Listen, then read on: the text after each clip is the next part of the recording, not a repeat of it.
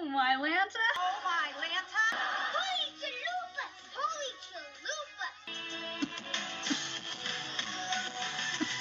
Whatever happened to predictability? The milkman, the paper boy, evening TV. Whatever happened to predictability? The milkman, the paper boy, the evening TV.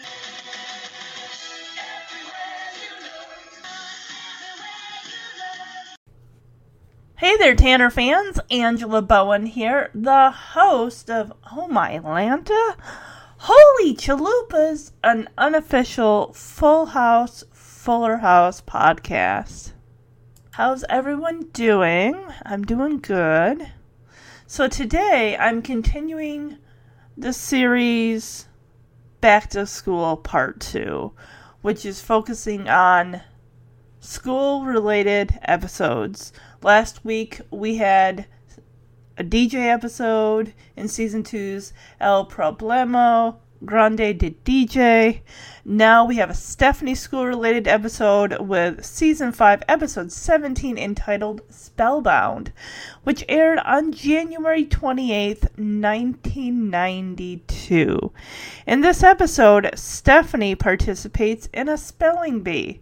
That's pretty much the only thing they have here for the episode description. However, we also have a plot B, which includes Michelle wanting to learn how to read, which at that point she's five years old. I can understand. I think it's because Stephanie's in a spelling bee and everyone's like, oh, you know, everyone knows how to spell and, and read, and she maybe I don't know, maybe she feels left out, or maybe it's just the fact that she wants to be like, you know, everyone else can read, why can't I read? And I kind of like how sometimes the younger sibling kind of takes it upon themselves to learn how to do so. Like, I'm going to learn how to do something because my older sibling can already tie their shoes. I'm going to learn how to tie my shoes. Or, oh, my older sibling can go to the bathroom. Well, I want to learn how to use the toilet or, or some type of logic like that.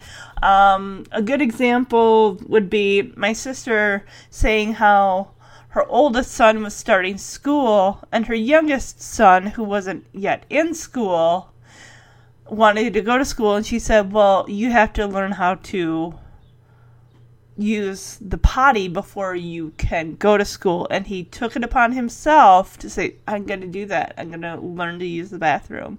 Granted he was like four but even still i mean the determination. And sometimes that's just what it is. It's just the, the younger kids like i want to do what the older siblings doing. So like i said this episode's got a 6.9 out of 10 based on 170 ratings. So, guest starring, we have returning Philip Levien as Mr. Lowry. And we have Jared Leong, L E O N G, playing Davy Chu. Now, one thing I was thinking about in my mind that I thought would have been an interesting twist because the last time we saw we saw Stephanie's friend Harry would have been Nerd for a Day. That was the last time we ever saw Harry. And then of course you know we get him for a scene in Fuller House when he's getting married. But I thought this would have been an interesting way to bring Harry back, having he and Stephanie kind of be you know rivals, kind of like they weren't as close as they used to be. They both kind of went their separate ways and then all of a sudden it's like he's in another class and she's in a class and they're both kind of pitted against each other and just kind of i just i think that would have been interesting to watch that play out like two people that used to be friends kind of going up against each other and everything and i just thought i just thought that would be that'd be interesting it kind of would have raised the stakes a bit because with davy chu Stephanie just sees him as an adversary, or is that right? Adversary? No, maybe that's not. Um, basically, he's just her arch rival when it comes to spelling. In fact, Stephanie reveals that this kid's got a nickname, the Human Dictionary. Okay, so I did use it right. Adversary, one's opponent in a contest, conflict, or dispute. Okay, so I did use that term correctly. I think it's kind of hard, like especially you know, step when you know Danny's saying like, "Oh, you are the best speller in this house," and you get that boost of confidence and everything. And think about, it, she was picked out of all the kids in her class to represent, you know, his class for the spelling bee. And I'm just thinking it's it's nice to have it, but but then it's like you come into competition with somebody who is so well known as a spelling bee champ that he's got his own nickname, the Human Dictionary. And she immediately succumbs to defeat, like, oh man, I'm never gonna beat him. And I like that, you know, and I'll get into it as I go into the episode that Danny builds her up. It's like I don't want to hear that kind of, you know, defeatist talk. It's like, are you gonna be a winner or are you gonna sit there and, you know, grouse and already throw in the towel when you haven't even competed yet, so. So it looks like the boy who plays Davy, Jared Leong, is. This is all he did. He didn't act after this. As far as the man who plays Mr. Lowry, he was in some movies Beverly Hills Cop, Patriot Games, uh, a couple episodes of Full House. oh, he was in Dallas? Oh, that's interesting. Um, it is enough. Okay, so he's got a decent resume. Good for him. So this episode was directed by Joel Zwick, writers Jeff Franklin, the creator, and Dennis Rinsler and Mark Warren. So Dennis Rinsler actually has worked on since season two all the way to season eight. Season 2, Jingle Hell, Beach Boy Bingo, Pal Joey, Luck Be a Lady Part 1. Season 3, Granny Tanny, Divorce Court, No More Mr. Guy, Those Better Not Be the Days. Season 4, The IQ Man, Viva Las Joey, Working Girl, and Girls Just Want to Have Fun. Season 5, Take My Sister Please, The Volunteer, Play It Again, Jesse Spellbound, and Captain Video Part 2. Season 6, Come Fly With Me, Suburban.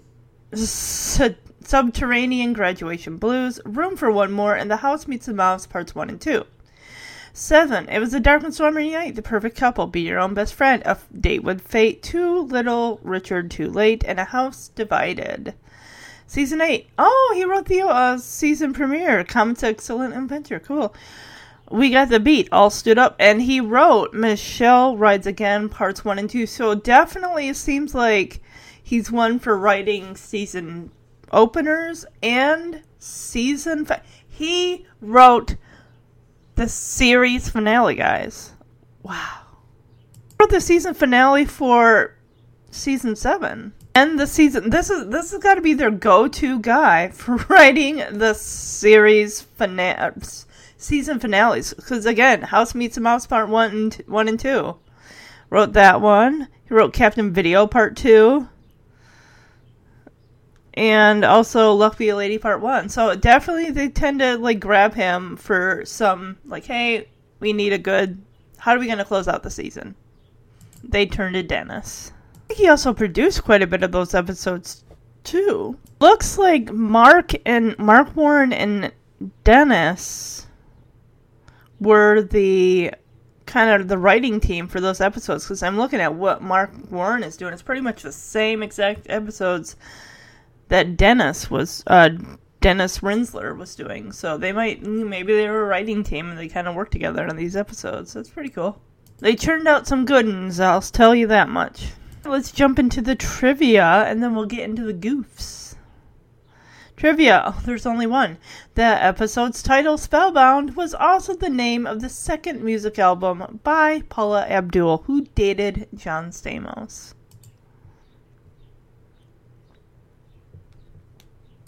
All right, first goof. During the spelling rematch in the live in the living room, Danny gives Stephanie the word trigonometry, but he turned to the back of the dictionary. He did the same thing with the word sarsaparilla.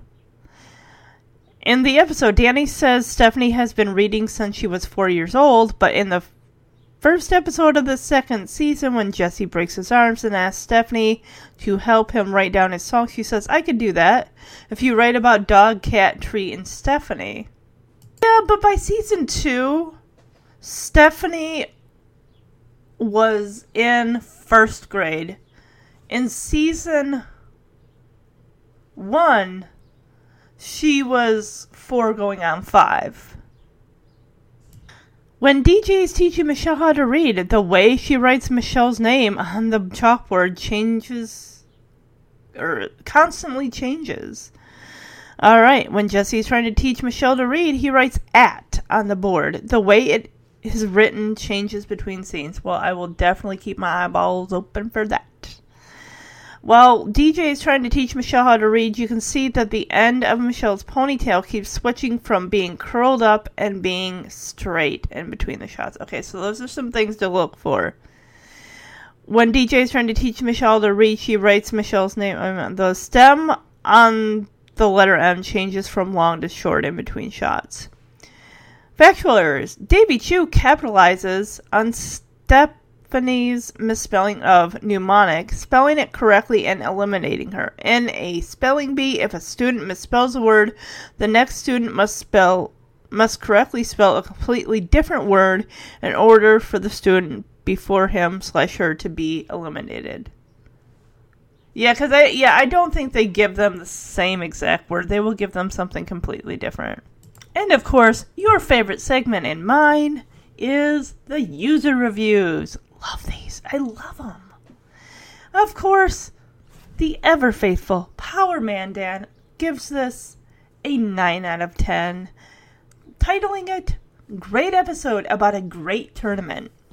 I personally have always been enthusiastic for spelling bees, and it seems like this is the only episode in a family sitcom that deals with one. Fine by me. Actually, well, I mean, yes.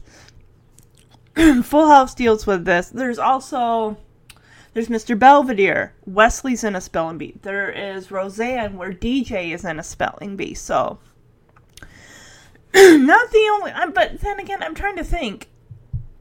Now, was Roseanne classified as a family sitcom? Well, it had kids in it, and they were a family, so I wouldn't see why not.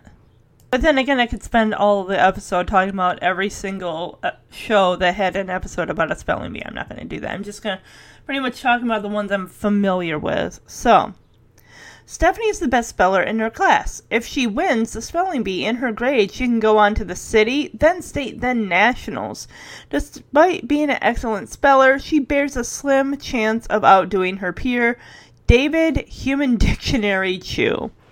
Stephanie's preparations prompts Michelle to learn how to read with some difficulty. Since reading is so crucial and so many people these days can't spell. Wait, what? Um, this is this person's personal opinion. Um, anyway, it gives me great pride to see those that can. Stephanie and Michelle are good examples. This episode also tackles winning and losing great. The means of being a good winner, sore loser, slash, etc. And it looks like Power Man Dan's was the only review for this episode. Alright, so I read the IMDb description. Now I like to read the one off the DVD box, which says, How do you spell relentless? Question mark. A spelling bee brings out an un a spelling bee brings out an ultra competitive streak in Stephanie. I want to read this one from last week's episode, El Problema Grande de DJ. I don't think I read this. So, here's a summary on the DVD box for this, or the DVD case. DJ's D in Spanish sends Danny to confront her teacher, who turns out to be a fan and a cutie. Uh, okay, I don't think we needed to say cutie. She was a beautiful lady, but mm. anyway. So usually I like to pick like what do I like better? Do I like the DVD case description or do I like the IMDb? Since the IMDb one was so short, I definitely have to go with this DVD case description. I, I some of these are very clever, some are hit and miss. It really it just it depends.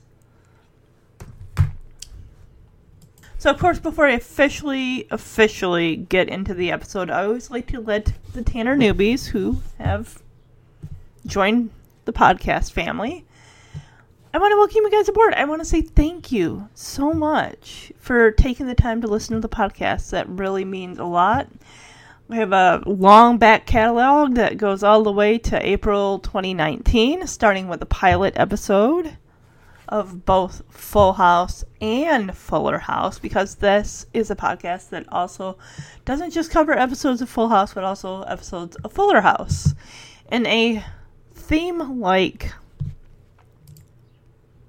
episode selection. Yeah, I don't go episode by episode, season by season. I like to just group episodes together based on a theme or based on a character, so also, how you can listen to the podcast, you can listen on iTunes, you can listen on SoundCloud. The Oh My Lanta Holy Chalupas podcast does have its own SoundCloud page. It also has its own, you know, on iTunes. You can also, if you've been listening for quite a while to Punky Brewster, the Punky Power podcast, it's there. It's also on my Looking Back on My Wonder Years podcast as well.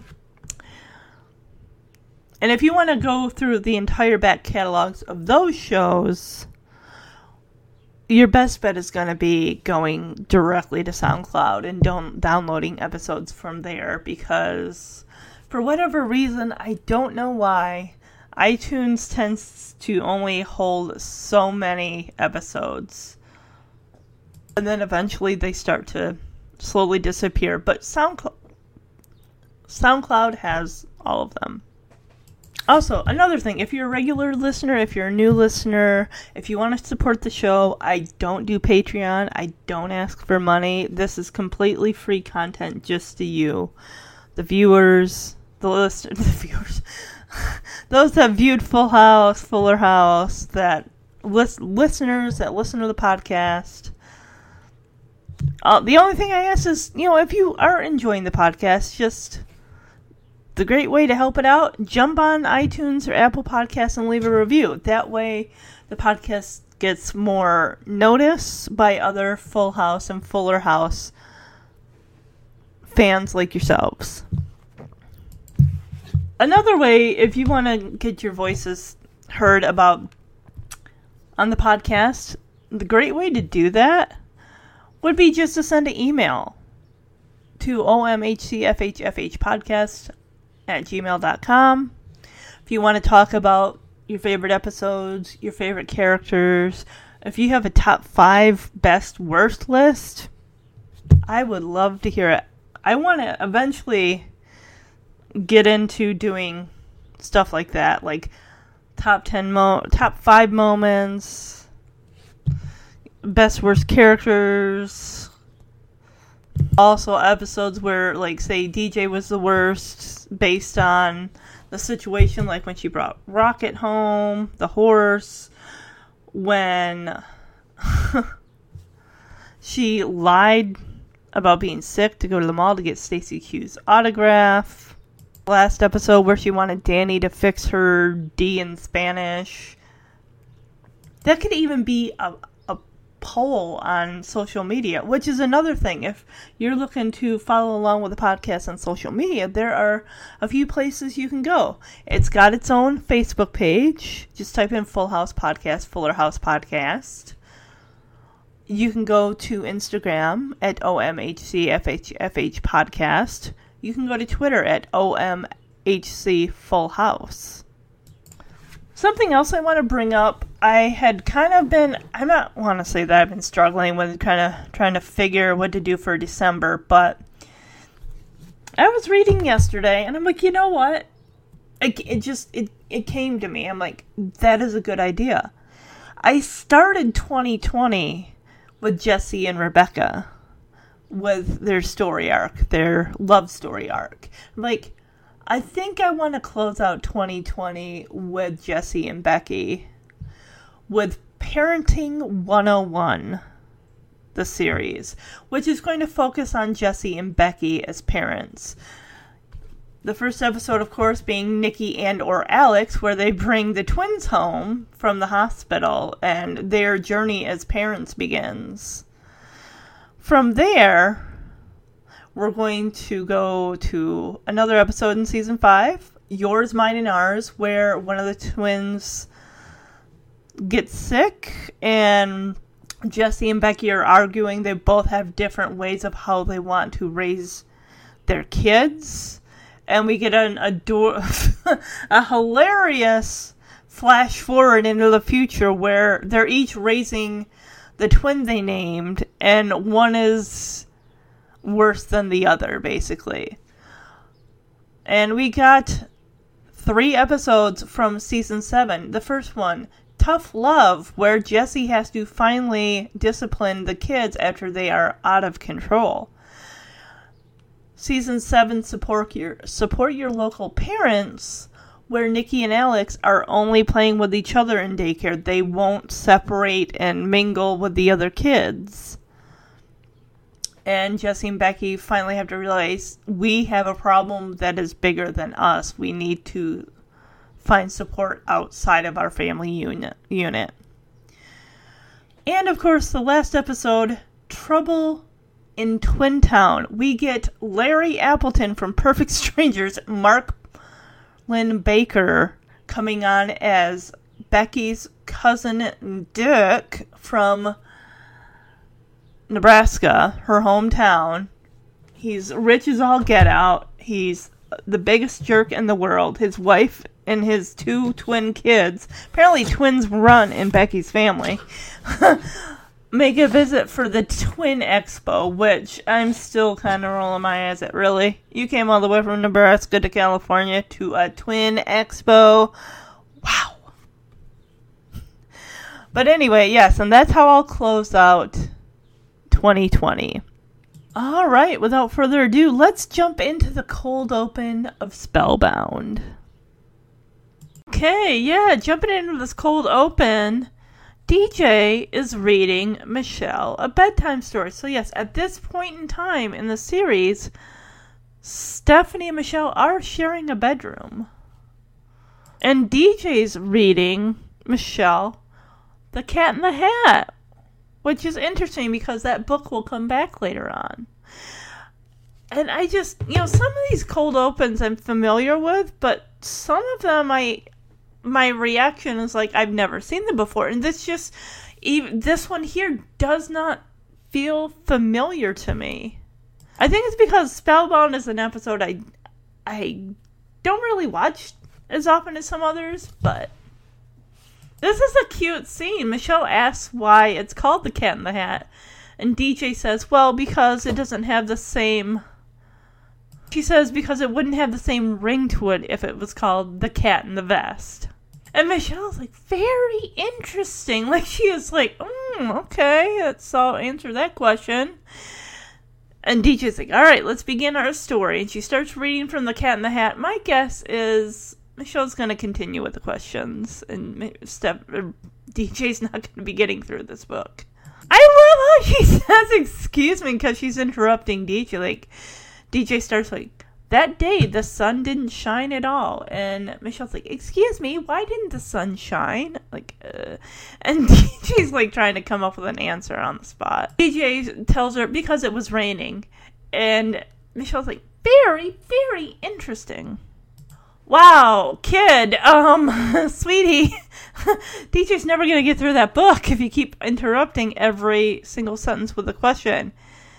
Because she's asking DJ as she continues reading, what day of the week was it? It's like, does it does it say? I don't think it says. So DJ's caught on to Michelle's little plan. She's like, Well, excuse me. I've gotten onto your little plan here. You're gonna ask me questions after every sentence, so I'll be reading you this book for over two hours and you will never go to sleep. DJ says to Michelle, You're pretty smart. And Michelle says, You're pretty smart too. And they both tickle each other. That was cute. I liked that.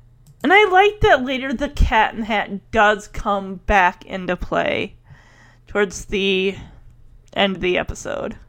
Now for your bedtime story. The Cat in the Hat by Dr. Seuss.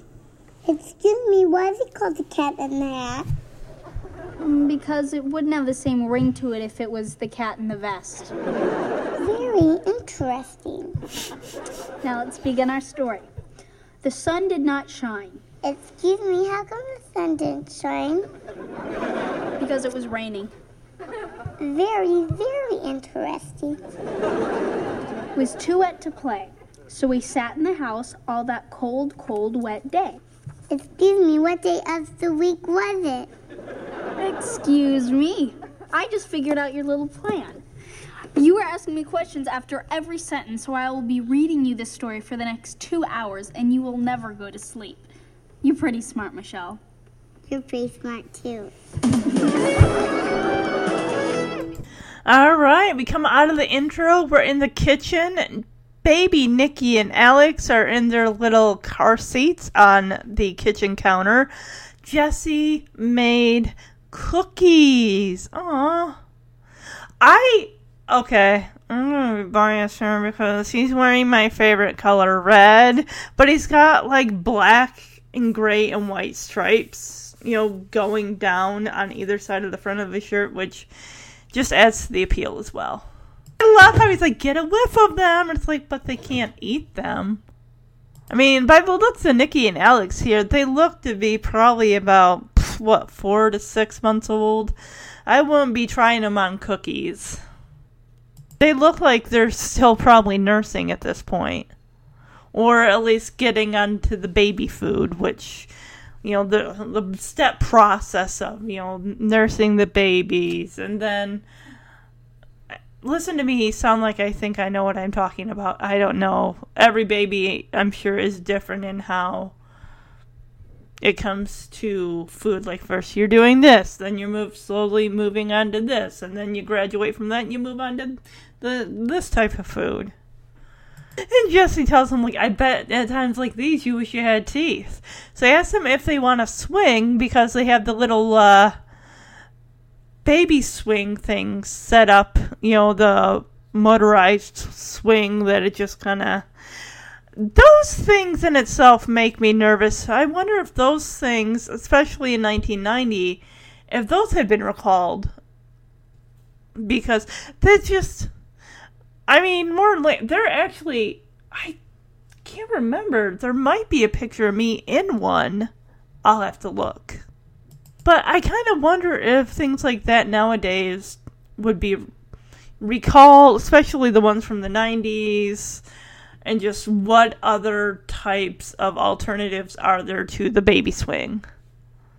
You know, what if it's going too fast and the baby feels, you know, jostled and just, you know, going back and forth and or the thing it just I don't know. Well, I'm gonna move on from the baby swing thing. It just makes me nervous. What if they to- those things topple over and take the babies with them? Oh my goodness. This, mm, okay.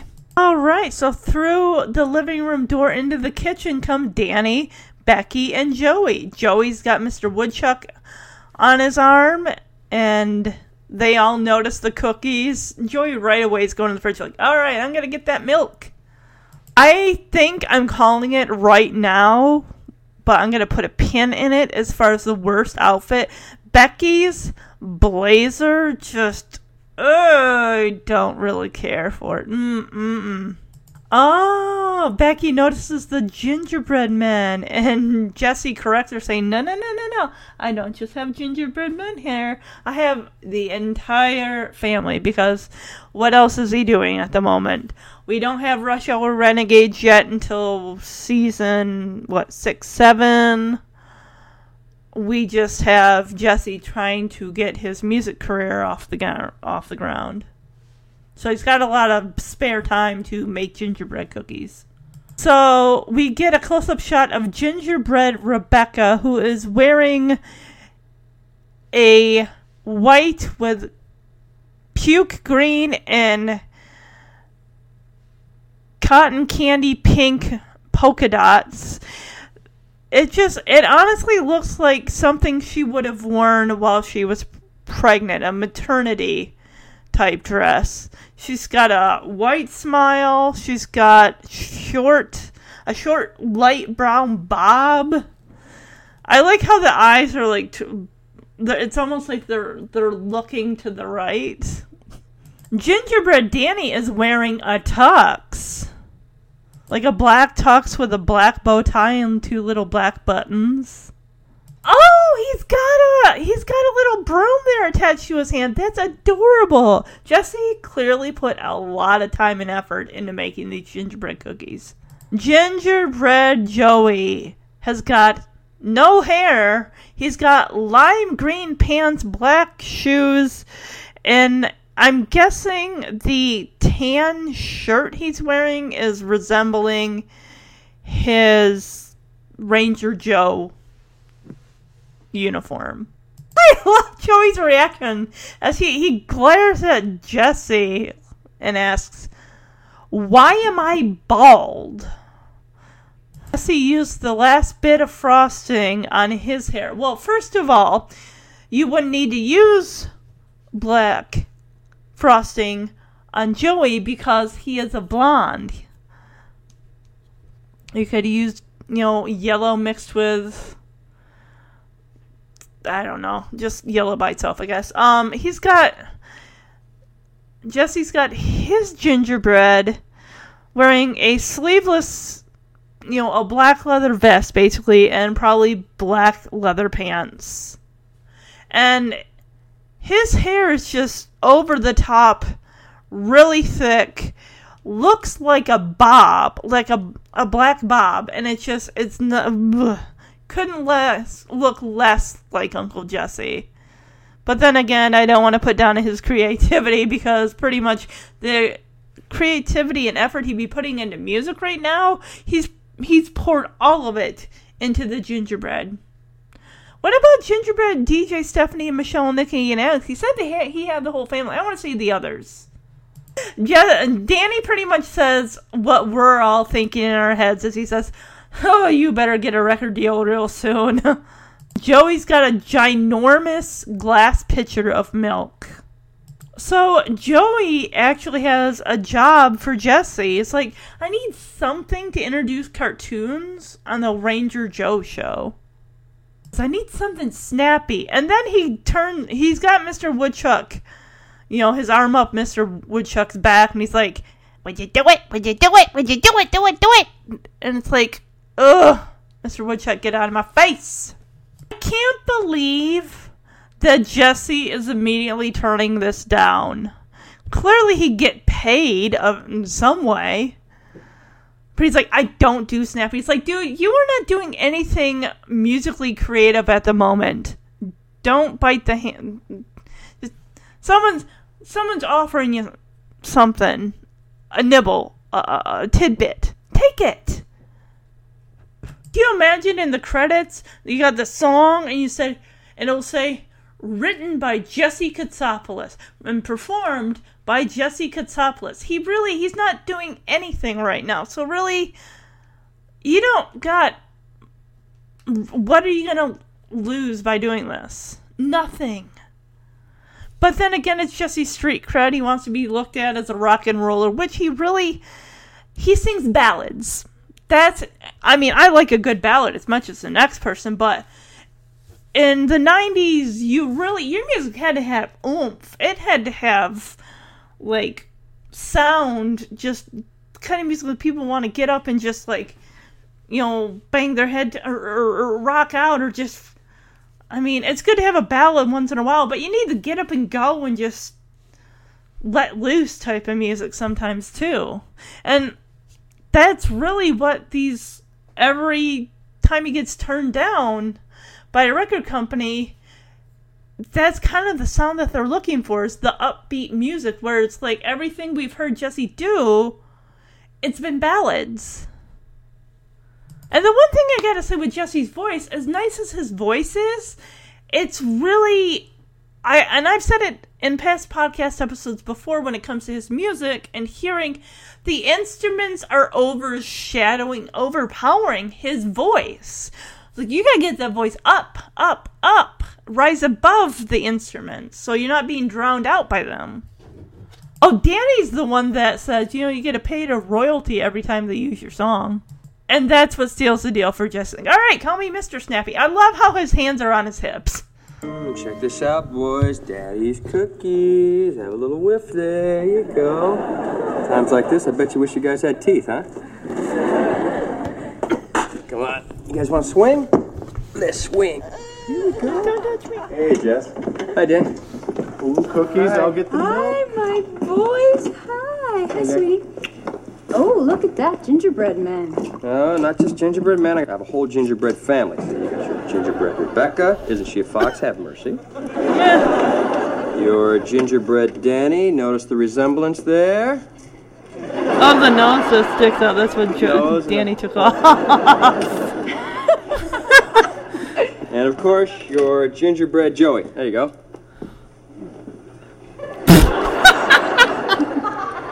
Why am I bald? Sorry, Joey. I uh, used the last bit of frosting on my hair. you wouldn't be giving Joey black hair, You know, though. you better get a record deal real soon. Yeah. Well, in the meantime, I may have a job for you. I need a song to introduce cartoons on the Ranger Joe show. I need something snappy. Would you do it? Would you do it? Would you? Would you? Would you? Would you? Would you? Would you? Would you? Joey, I don't do snappy. You know, you get paid a royalty every time they play your song. Call me Mr. Snappy. Oh, wow. I thought this was morning. No, it's mid afternoon. Okay, well, that makes sense. Yeah, making cookies. I was going to. I was just thinking about like you you had cereal and breakfasty stuff. You don't want cookies right away. Um, That's nice. You come home, someone's made you some cookies. Speaking of cookies, I should get on making some eventually. Not homemade store bought. the kind that you just pop in the oven. Holiday themed ones. I got some hot cocoa ones. I think it was like hot cocoa cheesecake or something. Pillsbury brand. And of course, my favorite, the Toll House turtle cookies with the pecans and the caramel and the chocolate chips. I know I'm making you hungry, aren't I? I, I figured I would be. so yeah, the girls file in. It's after school. Stephanie's trying to make her voice heard out of everybody. You know, like Danny's asking girl, "How's your school day?" Jesse's coming over with the other family members of the Gingerbread Clan. And so she's like, I got big news, people. I got big news, people. She finally pulls out a chair, stands up, and is like, does the low. I can't do that whistle. But luckily, she gets everybody's attention. Everyone stops talking to look at her because she's like seven feet tall now, standing on a chair. Annie actually says to Michelle, who's sitting across the table at him, Michelle, honey, I don't want you to spoil your dinner. It's one cookie. She's probably going to eat the cookie that, you know, Jesse made that looks like her, and that's it. I mean, what time do the girls get home from school? Four o'clock? What time do they eat dinner? I doubt they're eating at five. My guess is this family probably eats dinner maybe between six and seven o'clock. That's six o'clock. I usually can do because Jeremy doesn't, you know, get home from work till five thirty. Um, but seven is beyond pushing it. I think one night it actually our dinner was at seven because I made that Zatarain's jambalaya with cheese and just literally took forever for the moisture not the moisture the um the liquid in it to kind of get sucked up because you know you have it boil and then you set it on low for you know like a half hour or whatever.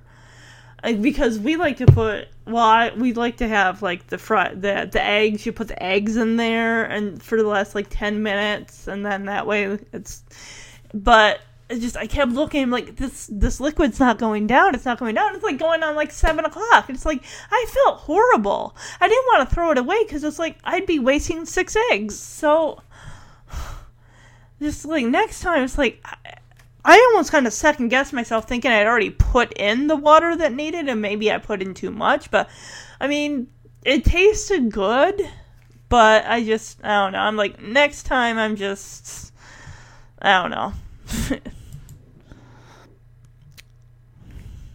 love how Danny is so concerned with Michelle spoiling her dinner, but doesn't say anything about Stephanie and DJ. But luckily, Stephanie's got their attention. I love how Stephanie's got the side pony. She does sometimes on episodes have that, and it's a good look for her. Okay, so so far in the running for worst outfit of the episode, it's gonna be Becky in this blue like blazer thing that's got like crisscross like pink, yellow, different colors in it that I'm just not digging.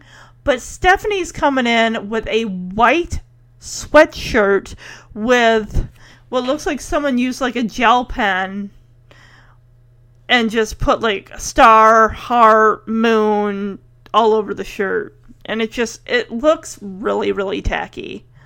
It looks like one of those create your own shirts. I I did something like that for 4-H once.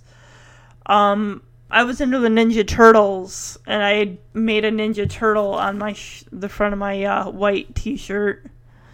And Stephanie wants to point out just how big this news is. Like, this is big. It's huge. I'm talking large, humongo. And Michelle's like, You're talking too much. What is it? Massively gigando. I don't know. What would you call Michelle's. p- Is that like a. A top pony, or th- there's so many different types of ponytails. Side pony, high pony. What what's what's Michelle's like a top pony? I have no idea. Stephanie refers to herself.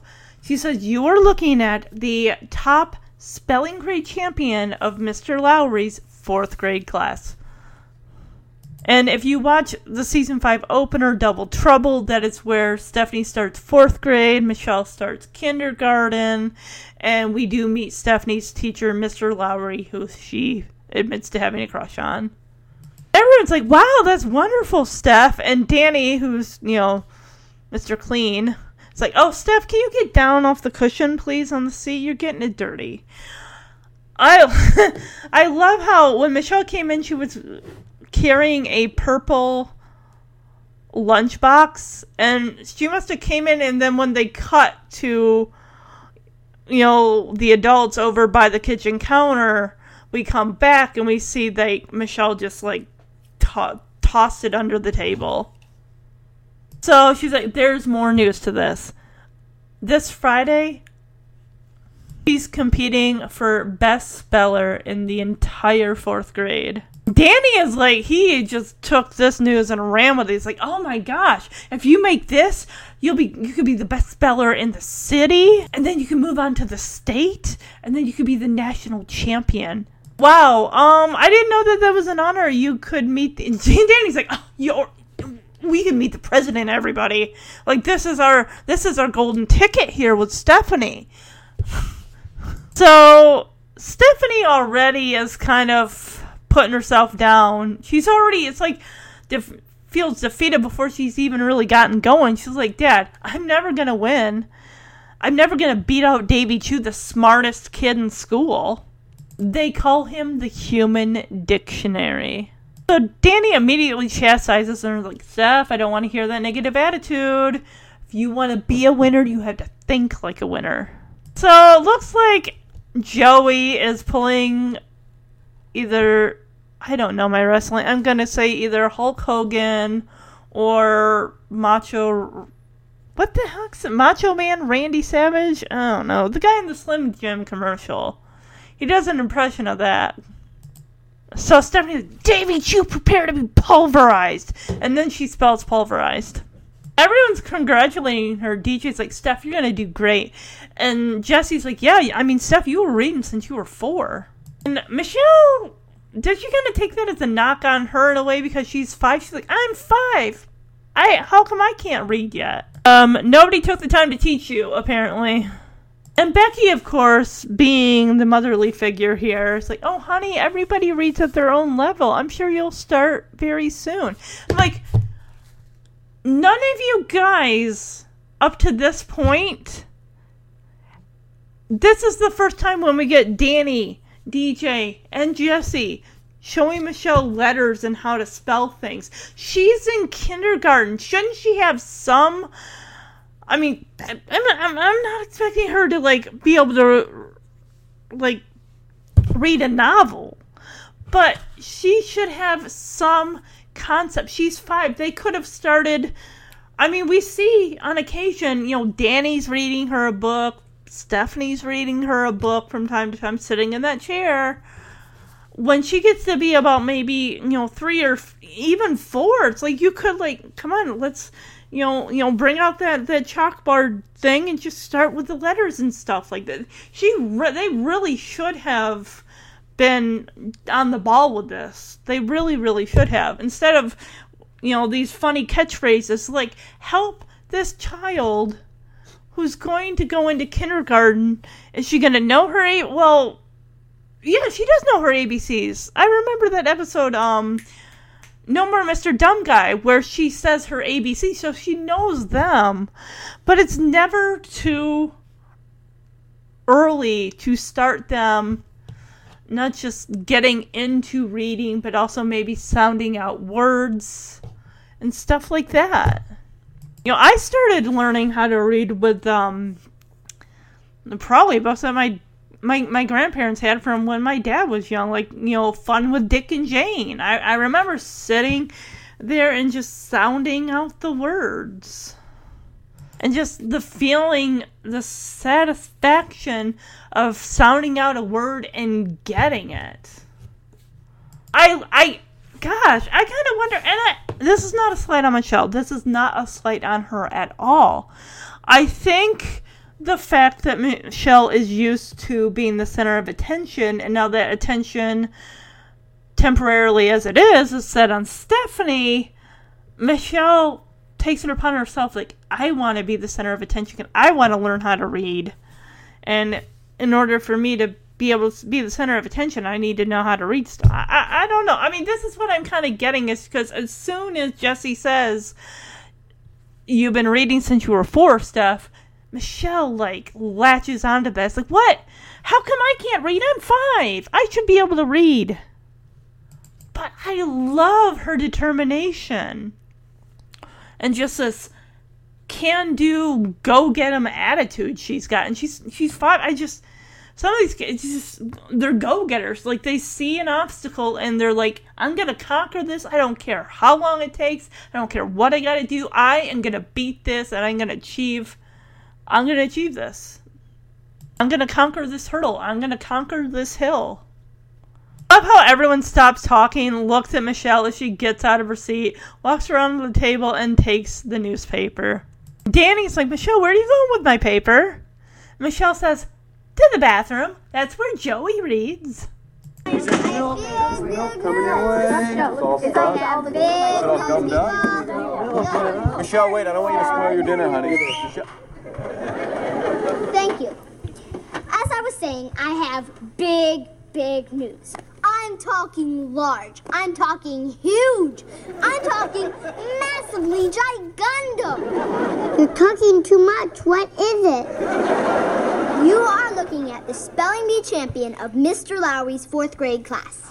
Steph, that's wonderful. Uh, honey, could you get down? You're getting the seat cushion dirty. Wait, there's more news. This Friday, I'm in the finals for best speller in the fourth grade.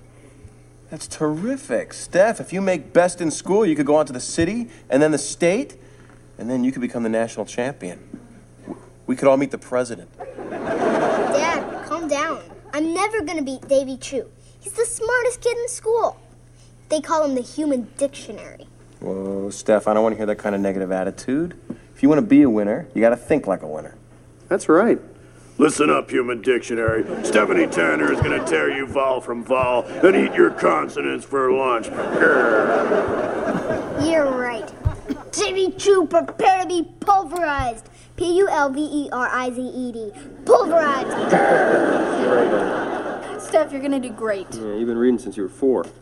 Hey, I'm five. How come I can't read? Well, honey, not everyone starts to read at the same age. I'm sure you'll read very soon. I want to read right now. Well, if you guys could help her, she would have been already reading by this point. Michelle, where are you going with my paper? To the bathroom. That's where Joey reads. All right, so I'm guessing I'm gonna say Jesse and Joey and this jingle that Jesse is writing for the Ranger Joe show. That'll be plot two. And then I'd say Michelle and Jesse, DJ, and Danny, you know, teaching Michelle to read. That's going to be plot three. Or plot B, plot C. So Jesse and Joey are in the basement. Jesse is on his keyboards and he's getting ready to go for the jingle for to introduce the cartoons. And they have Nikki and Alex, of course, in their little car seats on like a little uh, ottoman footstool. So it's a cute it's a cute little jingle. I mean, I like how Joey gets into it with the uh, you know, drawing the the fake guns out of his fake holsters and everything and he's really jiving into it, but it turns out no, he doesn't really like it. It's I think really it's just got to be something short and simple cuz the show is only so long. What's the show's got to be what, maybe a half hour long? I wouldn't say it's very long. No kids are to stick in for an hour long show. Audience loves it. They really love it. But I think maybe they love how Joey was reacting to all the sounds and the lyrics. So Jesse's like, all right, what'd you think? Joey turns to Jesse and says, totally wrong. And Jesse's surprised. Like, what, what do you mean? I mean, you were doing like the, the finger guns and all this stuff. And Joey pretty much is just looking for a childlike quality. Jesse's song doesn't have it. Plus, I think, like I said, I think it's too long. It's like you want something, you get in, you get out. Let's get to the cartoons. If you could fast forward live TV back in 1990, I can assure you the child would have the remote in the hand with the finger on the button. Like, I don't want to hear this jingle. Zip, let's get to the cartoons. Jesse's like, kids look at look at my kids here they're elated they love it and we cut to the kids and they are blank faces oh no they're both looking at joey like what do you want us to say oh they look at joey they both their heads are staring they're staring at joey and then they turn away disinterested like yeah they're babies like this conversation has nothing to do with this no comment no comment So Joey, what he's looking for, and I think he hits a nail on the head. He's like, I'm just looking for something a little cartoonish like this. It's time for another cartoon, and you know, a little sound thing. You know, a little um, little sound effect at the end. So Joey says, "Hey, I'll give you a tape of my funniest cartoons I love to watch. It should give you some inspiration, and hopefully you'll come up with something that I like." And of course, he wastes no time doing a Daffy Duck impression, which includes spitting in the side of Jesse's face swear that is probably the only reason people do Daffy Duck so they have an excuse to go. I love how Jesse gets him back. Like, thanks, I'm so excited. Gentlemen, may I present the Ranger Joe cartoon theme song in C major? Jesse Katsopolis, composer. Giddy up, giddy up giddy up, and go. Here's another great cartoon, Ranger Joe. Yeehaw! Oh yeah, they love it. They love it. Eating What'd you it think? up. Totally wrong. What totally wrong? What totally? The whole, what was the guns and the thing and the spinging and all that? Jess, it just doesn't have that childlike quality I'm looking for. Child, like Joseph, kids loved it. Look at these kids. I mean, look at their faces. They're elated. Not really. They look very disinterested. Jess, I need something a little more cartoony. Something like, it's time for another cartoon. Yeah, something short like that. I'll tell you what. I'll lend you a videotape of my favorite cartoons. In no time at all, you'll be a cartoon aficionado. Please don't spit in his face. Thanks. I'm so excited. No, no, no. All right, now we're going to plot C with Danny bringing in the. Uh, this is the cutest chalkboard I've ever seen. I love how it's got the ABCs along this kind of bordering it, and it's. You know what's funny? You know what's funny about this? You know, this chalkboard, this letter chalkboard, is going to make an appearance in season eight's Breaking Away when Nikki and Alex go to preschool and then Jesse pulls them out and Lee attempts to homeschool them. yeah, I love how they bring that back. He calls it a super duper letterboard to help teach Michelle to learn how to read because she's sitting crisscross applesauce on her bed with Cat in the Hat on her lap.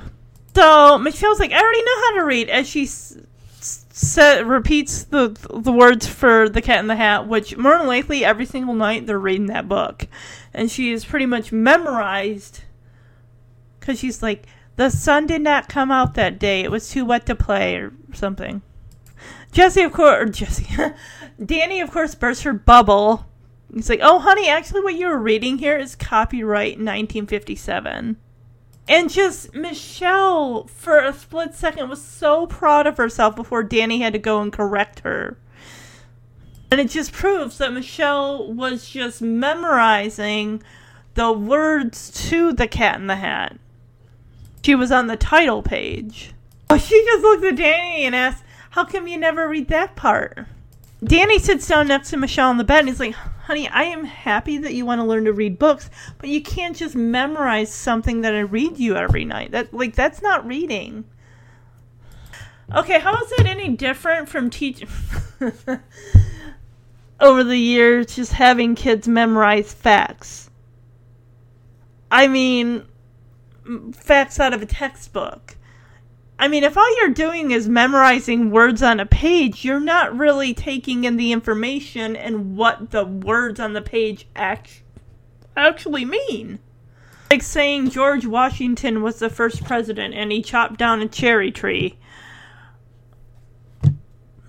Like, sure, you can memorize those facts, but if that's all you got to go on for the president and knowing that he's, like, on the quarter, there is so much more history there. There's so much more information of this one person that's just two big, important things about him. How did he become the first president?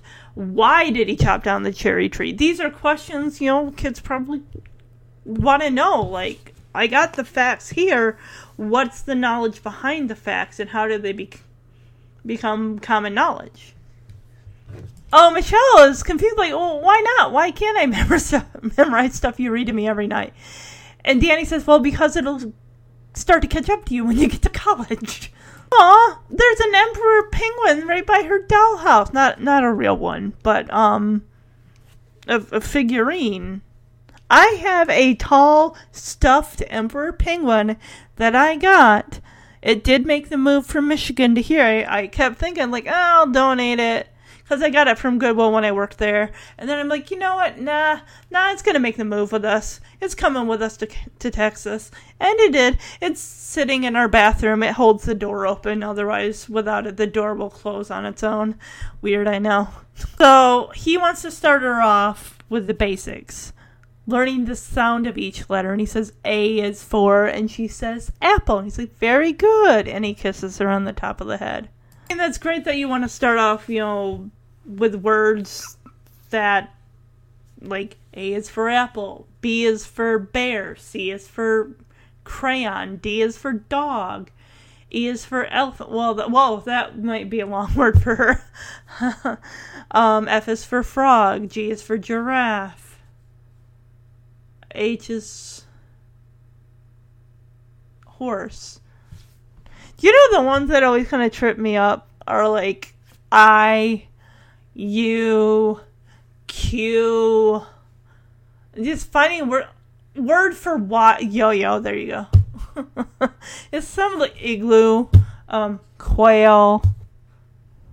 You know this was around in her time? She would have really benefited how I learned my letters in like first grade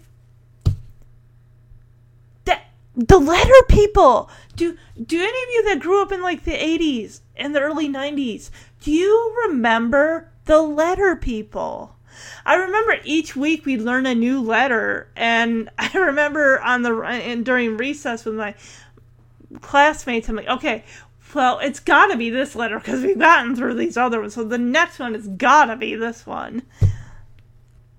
So Danny figures the best way to start Michelle with learning how to read is to show her, you know, teach her the sounds of that each letter makes. Which, yes, that is a great way to start. Start from scratch. Start from the beginning. Of course, Danny being Danny, Danny, you know, Mr. Clean here, he likes to incorporate cleaning products into teaching Michelle letters because at first he's like, A is for, and she says apple. He's like, oh, good, good. And he puts an A up there on the chalkboard and he says A is for Ajax. Like, oh boy. Well, I mean, Jesse was actually drawing what it's like A is for, and he draws an apple. of course, he's like, "All right, son, what do you think it is?" He's like, "A rock." and uh, his other son, you know, he's like, "All right, heck of a shot." Alex, how about you? And he's like, a balloon. And of course, I remember it's yanking Joey out of his chair by his ears, like, you're supposed to help them. And Joey's like, I gotta go with Nikki on the rock. It's like, it starts with A. Okay, A rock. oh my goodness. Danny starts putting up more letters. B is for Brillo. C Clorox. Yeah, and he before he can really start getting carried away because he, he's only gone from uh, A, B, and C. Stephanie rushes in, going, "It's gone, gone, gone, gone!" Like what? What's gone? And it's like, "What's gone?" And she says, "My brain." The spelling bee's tomorrow, and I don't know how to spell success. How many C's and how many S's? Well, first of all, well, let's see. There's starts with an S and ends with two S's, and there's two C's, an E, and a U. How about try and just it, sound it out? Suck, S U C. And then Cess, C E S S. Boom, bing bang, you got it.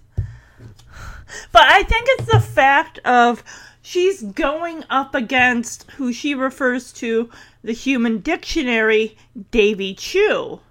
And I can imagine that that stress of, you know, she's already been made the best speller in her class, but now she's going to go toe to toe with someone who she feels in her mind is like, there's no way. There's no way that I'm going to win this thing. She's already pretty much thrown in the towel before she's even gotten onto the stage yet. So Danny tells Stephanie, like, Steph, please get a grip, all right? Look, you are a winner, and you just have to remember that. Now, he starts off with a mnemonic device. And if you don't know, the word mnemonic has a silent M on the front of it. No way would I have gotten that. Who puts a silent M in front of an N? Huh? Who? The English language, that's who. The people who thought it up. Like, let's throw some hidden vowels and hidden letters. Like, everyone, uh, some people say, you know, the word possum has the O in front of it, and some people say opossum. But I've heard some, most people say possum. So you say possum long enough, you're gonna forget. Well, there's an O in front of it, which it's a it's a silent O. Well, I don't know. Some say possum, some say opossum. It's just mm. enough with the silent letters. There does not need to be silent letters out there. The English language is hard enough without throwing that stuff in there. So, Danny brings up the mnemonic device. So, basically, the definition of mnemonic or memory device is any learning technique that aids information retention or retrieval, remembering, and the human memory. Mnemonics make use of elaborative encoding, retrieval cues, and imagery as specific tools to encode any given information in a way that allows for efficient storage and retrieval. All right. Mnemonics also aid original information in becoming associated with something more accessible or meaningful, which in turn provides better retention of the information. That's what kind of makes me think of like when people are listening to music when they study. It's like, yeah, and then you listen to that song, and immediately it's like that stuff is coming back to you. Different types of mnemonic devices include acronyms, alliteration, anagrams, groups, numbers, poems, rhymes, and chunks. Some common mnemonic devices are Roy G. Biv. To remember the colors of the rain in the rainbow red, orange, yellow, green, blue, indigo, and violet. One mnemonic device that Jeremy tends to bring up all the time just because I had a semester of math in college. The order of mathematical operations. Here's the mnemonic device. Please excuse my dear Aunt Sally. Parentheses, exponents, multiply, divide, add, subtract. There's another one. If you guys had a science class, junior high, high school, how to remember the um oh my goodness. Anyway, um let me know if this sounds familiar. Kingdom, phylum, class, order, family, genus, species. Um, oh, it says the order of taxonomic. What?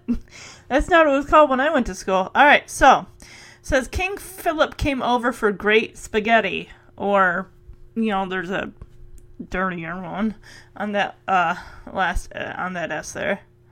Oh, this one's creative. Okay, this last one, and then I'll get back to the episode. I'm sure you guys are like bored. How to remember who's on what on which bill? When Jeff left home, Jack got fat. Okay, so Washington one dollar bill, Jefferson two dollar bill, Lincoln five dollar bill, Hamilton ten dollar bill, Jackson twenty dollar bill, Grant fifty dollar bill, and Franklin on the hundred dollar bill. Oh, here's a, one last one. I always use this when I gotta re- remember. I before E except after C. I learned that in like I think seventh grade English or something. All right, back to the episode. She doesn't know what a mnemonic device is, which I mean she's in fourth grade. It's understandable. Of course, we cut to Michelle, and she's like, "It must be for cleaning." So Danny tells the girls that a mnemonic device is something to help you remember. And I like he he's gonna help her with the word success. He says double the C, double the S, and you will always have success. So yeah, he tells her just remember the mnemonic device when you ever have trouble with words. And Stephanie's pumped. Her courage, her confidence, it's back. And she's like, Davy Chu, he's gonna wish he never learned the alphabet. She's got her smack talk on right now.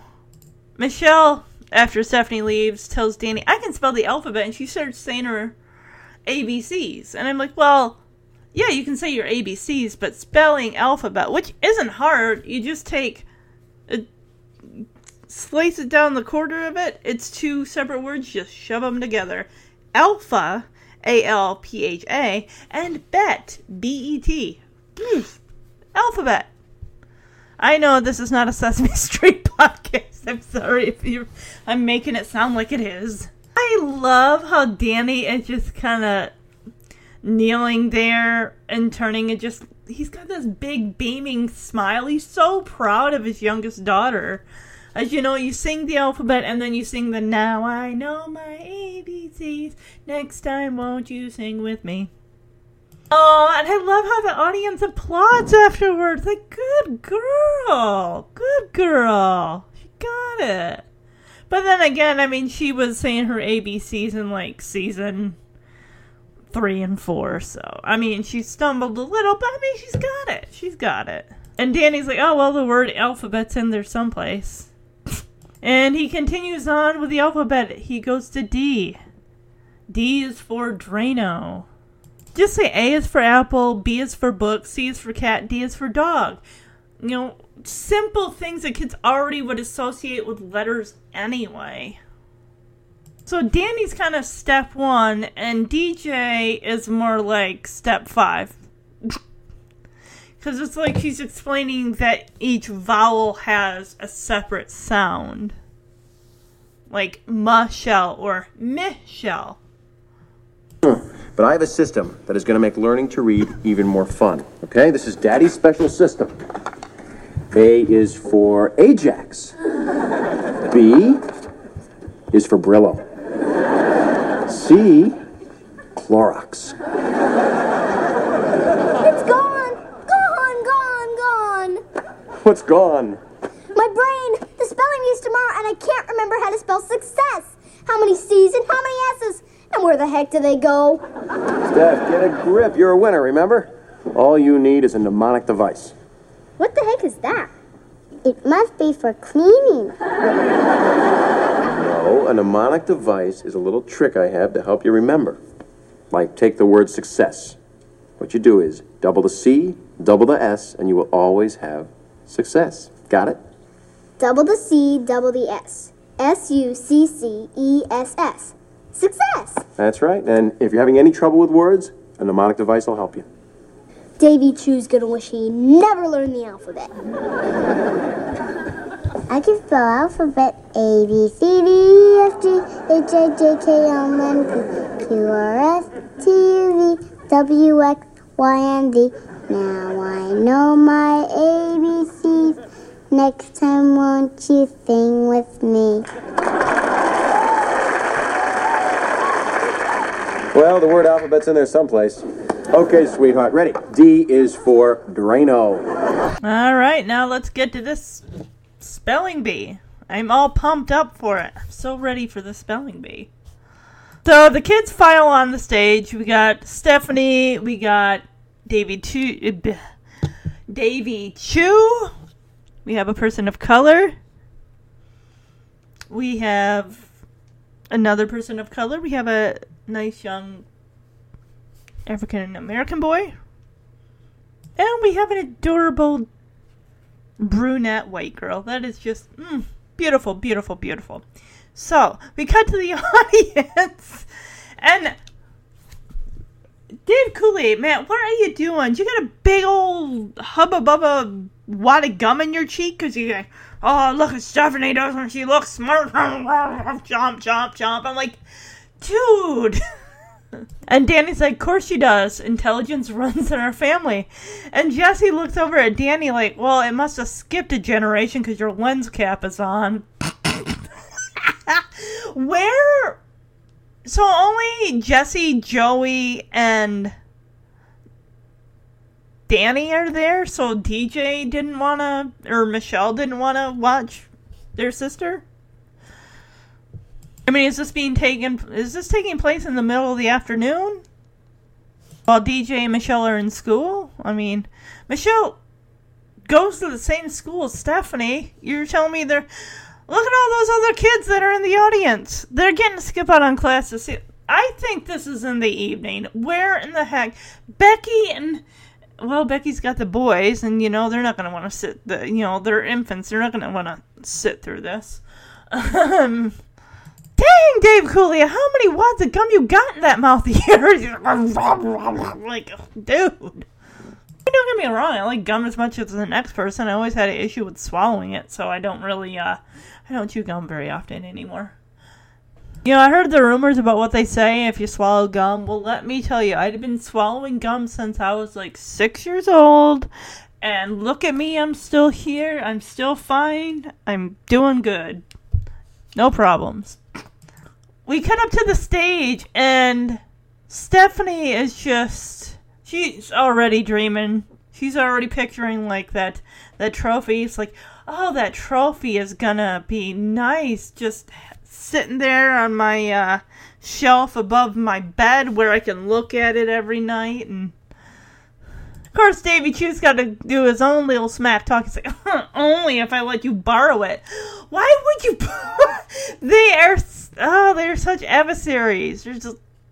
Ugh. Uh, the audience is like, whoa, like, what did you say to our Stephanie?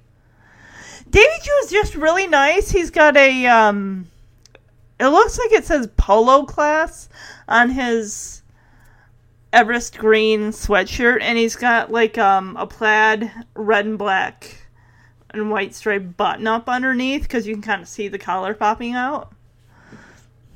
she just Stephanie's not face. She just looks at him, arms crossed, like you're going down, Chu. And the audience is like, "Woo, you go, Stephanie, you go, girl." And of course, she spills her little secret here. She says it's all thanks to two words: mnemonic device. You think he doesn't know about the mnemonic device? This kid, oh man, with the with the, with the smack talk, he's like, "Dream on, Tanner." They don't call me the human dictionary because I'm good at kickball. I gotta wonder about Davy Chu as far as um he definitely has a complex. He de- I mean there's nothing but nothing wrong with puffing yourself up and you know stuff like that. But there's such a thing as being you know um I don't even think sore winner is even a thing, but he's just a, a cocky winner. I mean, he hasn't won yet, but it's just he's so cocky and, and just filled with. But I just gotta kind of wonder if maybe this is he puts everything he has into this. I I even kind of wonder like are his parents really like pushing him? They're the type of parents that really like you got to be really good. We want you to shine for us, you know, represent, you know, our family and everything like that. Where he's just probably under a lot of tremendous, tremendous pressure, and I don't know, I don't know. And I just, I just think that maybe, maybe he doesn't have a lot of friends. He maybe comes off maybe a bit on the conceited side. I mean, I know they're only like 10 years old, but I'm just, yeah. Maybe for I'm honestly just gonna go out on a limb here and say for da- um, Davy Chu, this is probably all he has, as far as this is his one main activity that he puts his all into. And it's like for him, so much is writing on it, but then you know he didn't get to be named the Human Dictionary for for nothing.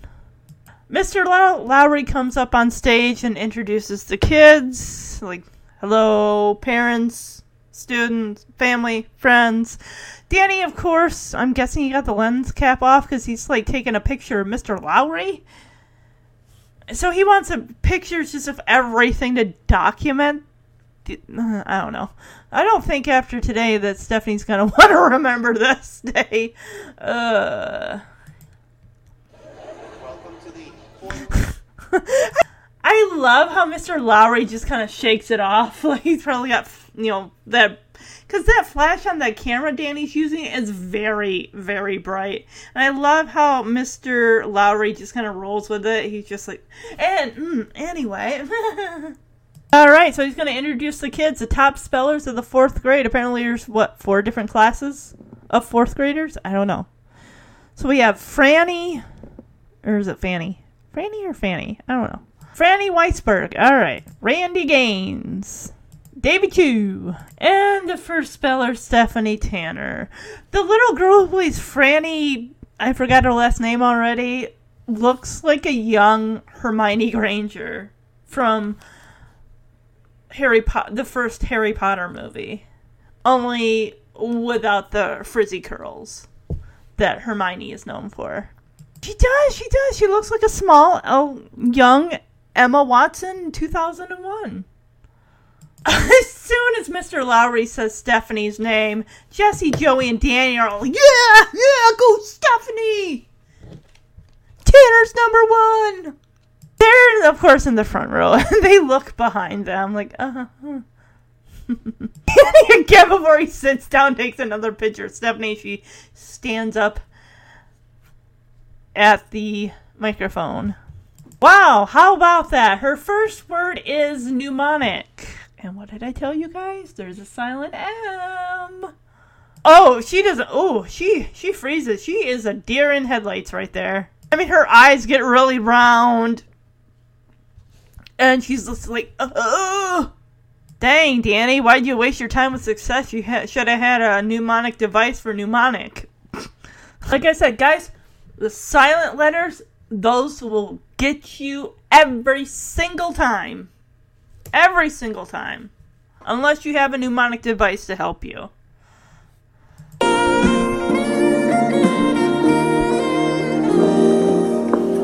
Comes Stephanie, doesn't she look smart? Of course she does. Intelligence runs in our family. I must have skipped a generation. You left the lens cap on. oh, Danny. Boy, that trophy's gonna look nice in my bedroom. Only if I let you borrow it. Who says you're gonna win? You're going down, Chu. Yeah, the smack talk. And it's all thanks to two little words mnemonic device. Can you even spell mnemonic? Dream on, Tanner. They don't call me the human dictionary because I'm good at kickball. Good afternoon, parents, students, and friends. Welcome to the fourth grade spelling championship. Now I'd like to introduce the top spellers in the fourth grade. Franny Weisberg, Little Emma Watson. Randy Gaines, Davy Chu, and our first speller, Stephanie Tanner. Yeah! All right.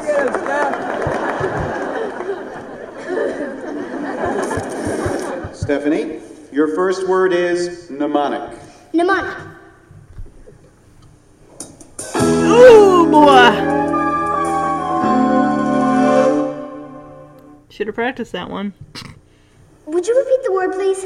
The word is mnemonic. Can you give it to me in a sentence? And a very fine word it is. Uh, mnemonic. A device or trick to help you remember things. Mnemonic. Stephanie, this is not a definition bee. I need the spelling. Spelling? Oh, I'll give you spelling. Rhododendron. R H O D O D E N D R O N. Rhododendron. You have 10 seconds to spell mnemonic. Mnemonic. N E M O N I C. Mnemonic. Dang it, you should put an M. I don't even know how to spell it. Uh, I'm afraid that's incorrect, Stephanie. The next speller is Well, that Davy ended Chu. fast. Mnemonic. N N E M O N I C. I love when he Mnemonic. puts Correct. emphasis on the M. Now, that eliminates Stephanie Tanner. Thank you, Stephanie. What? That's it? I did all that studying for one lousy word? Come on, have a heart. Give me a do over. No. You get no do-over, sweetie. I'm sorry. Guys, you're not helping. Please, can I have another chance? Any other word? Any other word? I'm sorry, Stephanie. You can take your seat with the class, sweetheart. All right. This must be during the day. Okay, our next speller is Randy Gaines. Randy, your first word is incandescent. Oh, Incandescent. I-N-C-A-N-D-E-S. Stephanie, sweetheart, you've already been eliminated. Yeah. Eliminated. E-L-I-M-I. Get her out of there. Eliminated. So I gotta say, Stephanie's display. I get she was nervous and everything, but it's like oh, it's kind of embarrassing. Not that she couldn't spell mnemonic, but that the way she was carrying on like that. So she asked Mr. Lowry to repeat the word, and he says the word is mnemonic. And Stephanie is stalling here. She's like, "Oh, and a very good word it is." And you cut to the audience, and you just see. Joey's got this really confused look, like, what in the heck is going on? And Danny's like, what? And Jesse's even looking at both Joey and Jesse, like, this isn't how this is supposed to be. I thought you knew this stuff. Because now she it's like, mnemonic, a device to help you remember something. And Mr. Lowry's like, Stephanie, this is not a definition B. Please spell mnemonic or. And he's like, I need the spelling. And she says, Oh, spelling? I'll give you spelling. And she starts to spell, rhododendron. It's like, sweetie, you are taking away a chance for other kids to spell. I get it. She's nervous. She's a deer in the headlights. God, you really, for all your talk of mnemonic devices, Danny, you really should have used it for mnemonic. Because she she's got it right except for that silent M. And it sucks because she's like, wait, seriously? Because he says, sweetie, I'm sorry, that's the wrong answer. You can sit with your class. You've been eliminated. And she's like, wait, no, that, all that hard work, everything, all that studying I did.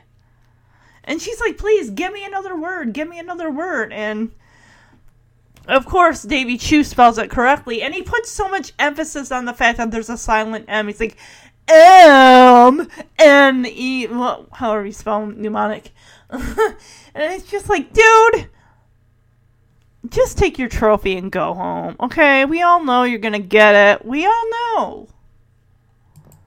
Doesn't have to rub it in her face. Granted, she was talking smack talk too, but there is such a thing as being a conceited winner, possibly. And Mr. Lowry, I gotta hand it to him. He's keeping his cool. He's just being professional. He's telling her, you have 10 seconds to spell mnemonic. And she does, of course, minus the silent M. He's like, I'm sorry. Well, and the thing is, after she spells it, Jesse, Joey, and Danny are on for you. Yeah, to go, Steph! And then Mr. Lowry tells her, I'm sorry, Stephanie, that is incorrect. And it's just like, all, depending on how long she worked on being the best speller in the class, it's just, ugh. It's like when you study and study and study for a big test, and then you get your results, and you're just like, all that studying, everything I did, and it was all for naught. Or even when you put your work into something, it just it just doesn't come to fruition. sucks. Okay, so after Davy spells the mnemonic and he goes and sits down, he says that Stephanie's eliminated. And then that's when she jumps out of her seat. It's like, what? That's it? He is pleading with Mr. Low- Lowry, like, please, give me another word. Give me a do over. And you cut to the audience and you're seeing Danny and Joey and Jesse all do over, do over.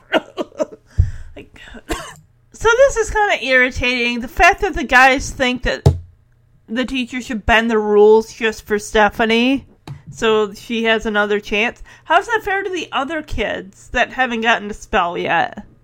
So we should just make rules or just break rule. Just, mm, I don't know. No, no, no, no, no, no special treatment here.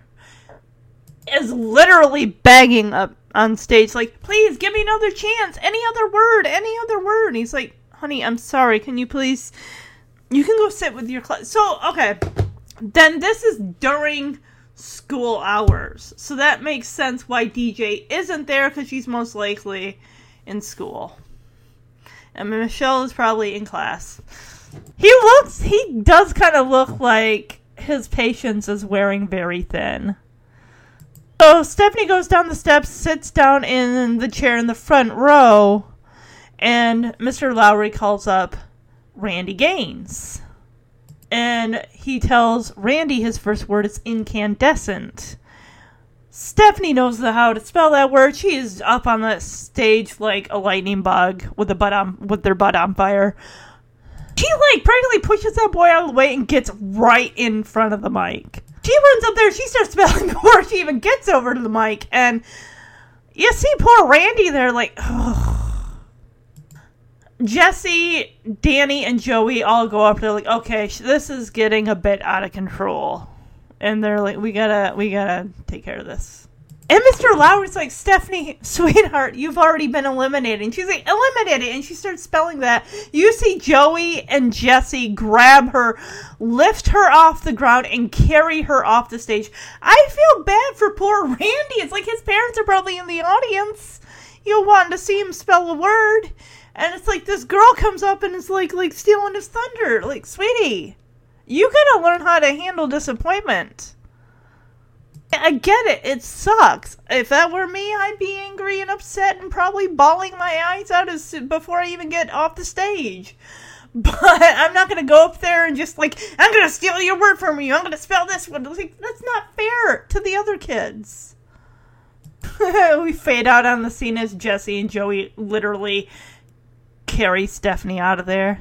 So now we go back to Stephanie and Michelle's room, and Michelle has got all the letters. You don't remember the refrigerator letters as a kid, probably when you were, you know, learning how to spell, just throwing words and, you know, letters and just making up stuff. But I remember that was always fun. So she's got a lot of letters up there that mean nothing except, well, N E Z. That spells Nez. I don't know if that's even a thing. Uh, but she spells DJ and she screams for DJ. DJ, DJ, look! I spelled your name! DJ comes in and she's like, What? M- Michelle, what is it? And I love how calm Michelle is. She's like, Look, I can read your name. DJ. Well, that's because it's only two letters. Try spelling Donna Jo Margaret. I love how DJ praises Michelle. It's a lot better than Danny, you know, smiling to Michelle saying her ABCs and saying, Well, I'm sure the word alphabet's in there somewhere. Like, but she's like, Okay, great. That's awesome, Michelle. Do you want to try something a little bit harder? Like, yeah, why not? She's on fire. So, DJ turns the little kid chalkboard around and she spells Michelle. And we see Michelle come up with a paperback that she probably pulled off the desk there. Like, oh, this looks good. And it's one of those, you can tell it's an old 90s paperback that's got, like, the pages are, like, highlighter yellow. There are some books out there, I don't, it's not yellow due to age. I guess it's just how it was printed that way. DJ takes it from Michelle and says, let's hold off on The Hobbit. So clearly, Steph's a Lord of the Rings fan. She's reading The Hobbit. More than likely, she's probably reading it for school. Or maybe she's into fantasy books. I don't know.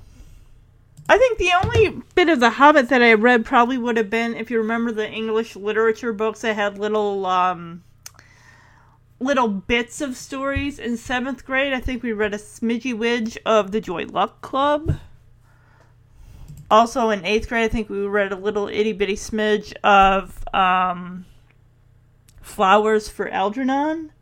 And I actually did pick up before I moved the book Flowers for Algernon. There's so many different covers of it, but I'm like, I like like the reddish cover with the little white mouse on the front of it and the little maze. It's like I kind of wanted that one, so I haven't read it yet, but I definitely plan to.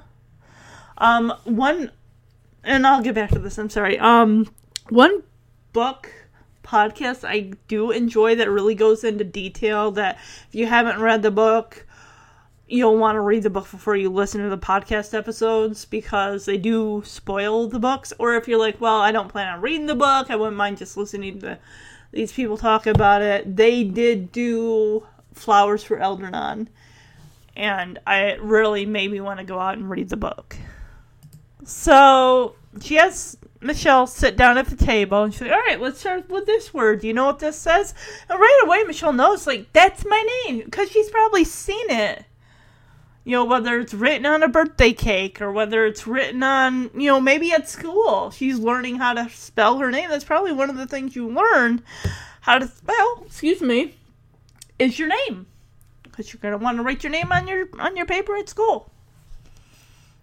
She says, "That's my name. That's Michelle." And DJ starts to get she kind of starts to confuse Michelle because she start she says, "No, ah, ah, ah, yep, you're right there." But do you know why it says Michelle? Because we got we got some vowels here. We got an I, we got two e's, and I don't know. Is an L a vowel? Hey, Jeremy, is L considered a vowel? Is L considered a vowel? L, no. It's not? Okay, I didn't think so. Well, the more you ask, the more you know. Michelle says, I have no idea. DJ's like, alright, let's start with the M. Do you know what sound that makes? And Michelle's like, mmm, like Mop and Glo. And DJ's like, yeah, sounds like dad's been teaching you. So DJ moves on to I and asks, Do you know what sound that makes? And Michelle's like, Oh, that's a piece of cake. I like I, she points to her eye. And this is where it gets confusing. I mean, she is only five years old. This is a bit, you know, above her head. She's just learning how to spell, you know, letters and, and, and and put the letter letters together to form words and stuff like this. She's not there for the I E A U I O U whatever stuff and how they all sound different. She says the I that you're thinking of here actually sounds like E. She is really confusing her. It's like the I in your name doesn't sound like an I. She says it doesn't sound like I like an E, it sounds like I as an it. Oh my god, you're confusing this child. Michelle's like rolling her eyes, like, if you say so. And then she starts going into how vowels have long sounds and short sounds. You are speaking to stuff that she won't learn for probably what, another couple more years? When do kids start learning the differences in how the vowels sound? Because, mind you, she's only in kindergarten. Now, I don't know if now today's kids that are in kindergarten have to know the different sounds of the vowels or not. She says if the vowel is long, it says its own name, A E I O U. And she says if the vowel is short, then it has a different sound. I, a, u. Oh my god, I, I can't even. I Michelle's like, huh? like, I don't get. Sweetie, you are too advanced for her. You gotta start small. You got this long word, Michelle, which she already knows is her name. She recognizes it. Start with like maybe a three letter word, something very small that she can latch onto, and and then build from there. Like I said, she's on level one, and you're taking her all the way to like level five.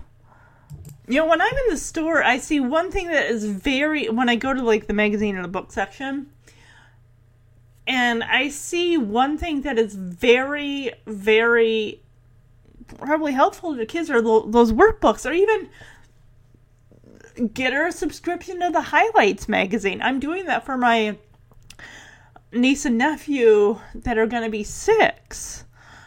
Um, in January, I just I, I thought I talked to their dad. I'm like, you know what?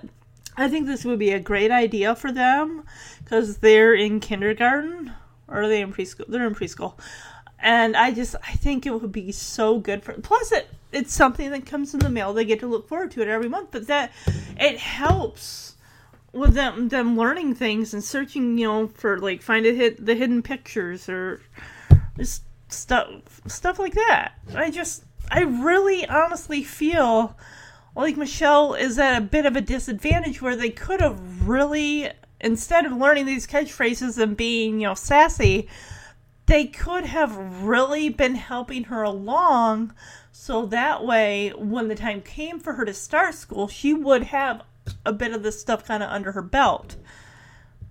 You know, with like when Jesse and Becky were trying to get Nikki and Alex into that preschool, granted they were two, and they're working with flashcards and shapes and colors and everything. Like maybe two is a little, a little too early and stuff, but they had the right idea. Like it's never too early to get your letter recognition, your color, and your shape recognition early because it seems like when kids start school nowadays, they gotta have all that stuff memorized. They gotta know all of that stuff. I mean, potty trained, being potty trained is probably the least of their problems. Like, you gotta know all this stuff. And she keeps going on and like how a long vowel can be changed into a short vowel. It's like, oh my god. Mm. If the word has a silent E, she spells out the word date and she says if you take off the E on the end, it becomes dat. And she said, well, that's a bad example because dat's not a real word. It could be like an acronym or something that's short for something else. Like, you could say it's for Dallas area transit, whatever. I don't, I have no idea. Just an example. I can see how Michelle's now frustrated. And she's, I'm never gonna learn how to read. It's like you're gonna learn how to read, but DJ, you gotta back, back, back it up, back it up, back it up, back that truck up. Like you're at the finish line, and Michelle's still at start here. Come on. You, all she's doing is confusing the heck out of Michelle and really making her feel discouraged. That's why Jesse, Jesse hits it, bam, right on the nose. And DJ realizes, like, oh, I guess I didn't help much, huh? And Michelle just rolls her eyes, saying, duh. Why in the heck is that an acceptable thing for her to be saying? That is very rude. You could have said, no, you, no, you didn't help me. Instead, she's got to be. I mean, people find, oh, it's funny. She's saying duh, and uh, it just. teaching her just to be rude and insulting. It's just, come on. I get it, the people think it's sassy and funny because we're all laughing about it. But, you know, and I was laughing about it as, as a kid, and it's just like, no, that's just, it's, it's rude. DJ, DJ, come here! Michelle, what is it? Look, I can read your name. DJ. Michelle, that's very good. Do you want to try something a little harder? Sure.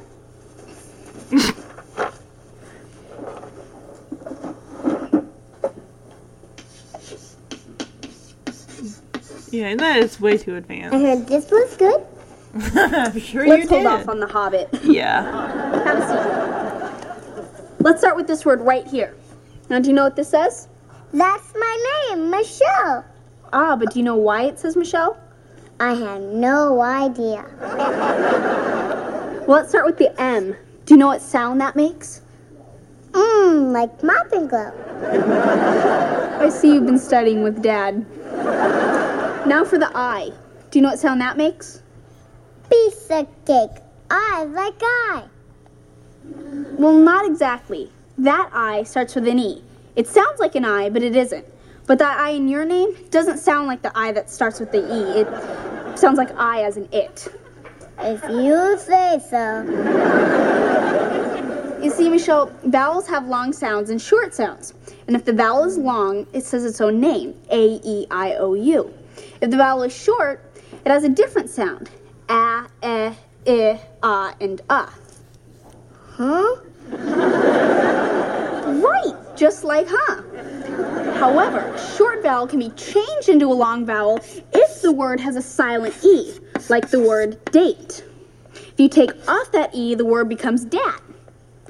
But that's a really bad example because dat's not a real word. I never can learn how to read. I guess I didn't help much, did I? Duh. So now we go downstairs. Stephanie and the guys are home from the spelling bee. She's complaining about the fact that there's a silent M. I mean, who ever heard of a silent M? I mean, silent K, maybe. So Stephanie starts to go up to her room, and Danny's like, wait, wait, wait, wait, right there. We have to talk about this. Of course, before they can talk, the doorbell rings, and it's Davy Chu with his trophy. And of course, apparently Stephanie left without getting her a little ribbon award, I guess, which pales in comparison to his giant trophy. And Davy's like, "Oh, it's Stephanie home. She forgot her ribbon." And I like how it's a green ribbon which matches his green sweatshirt. And Danny's just so like, "Steph, would you look at that? Davy brought your ribbon." Of course, Stephanie with one of her other catchphrases, not really as famous as how rude, but she's like, hot dog. Sweetie, you could have just gotten no ribbon whatsoever. Be grateful. I mean, yeah, it sucks that you lost, but my gosh, the other two kids probably three kids, two kids, two kids didn't get anything. I'm sure, unless they probably did get participation ribbons, like third and fourth place or whatever. Okay, this kid is really rubbing it in. He's like, oh, he actually comes into their house. Well, because Stephanie wasn't going to go up the steps to the door to him, but she grabs a ribbon right out of her ha- out of his hand, and he's like, "Hey, do you mind if I set this trophy down? It is so heavy." And Stephanie says that trophy would be mine if they didn't give me the one word I didn't know. Are you sure about that, Steph? I mean, he would not be. There would have to be a word out there that he wouldn't know how to spell. And as much as he is nicknamed the Human Dictionary, I find it very hard to believe that there is a word in the dictionary that he does not know. He's got that dictionary memorized. Memorized. Probably since he was old enough to talk. Danny comes over and he tells Davy, like, well, Davy, what Stephanie means to say is congratulations. So Stephanie's back to being a little bit of a, you know, kind of cocky like him. She's like, what I mean is, I can outspell him any day. I can outspell him anytime. And she turns to Davy and says, Come on, Chu, right here, right now. What does she think he's going to give up that trophy? I I hate to say it, but with Davy Chu, I really think Stephanie is fighting a losing battle here, and she's going to be even more miserable than she is right now. I mean, I'm not saying she shouldn't have tried, but just know in the back, you, you like you shoot for the moon, but you might miss it. But the the audience loves this, and she's like right here, right now, and you go, "Whoa, yeah!" I mean, people say in the audience, like, "Whoa, yeah!" So the wager is this. She says, "If you beat me again, I'll carry your lunch tray for a week." And he's like, "Books too?" And she's like, "Books too." Gosh, won't the kids think you two are dating then? What if they start saying Stephanie and Davy sitting in a tree? You know that kind of thing. Isn't that kind of how that happens in, in, in the elementary school? I don't know how it works today, but back in my day, if you're seen carrying someone's books or you're like eating lunch with them, just the two of you, people are going to assume you're boyfriend, girlfriend. Yeah, I'm kind of drawing back on that episode, A Little Romance. He is like, oh, and buy me ice cream, and she's like, don't push it, True. Don't chew. don't don't push your luck. She, her eyes, she was shooting daggers at that boy. So he's like, all right, you're on. And they shake on it. And Danny's like, Steph, are you sure you want to do this? He says, this is the guy that knew how to spell ecclesiastical. What? the- I want to look that word up because I don't even know what the heck that means. Sounds like a musical term.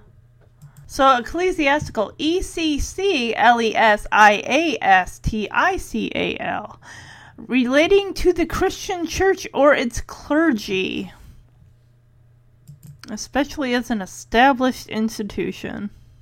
And of course, Stephanie's gotta be like, "Oh, Ecclesiastes," and, she spells it.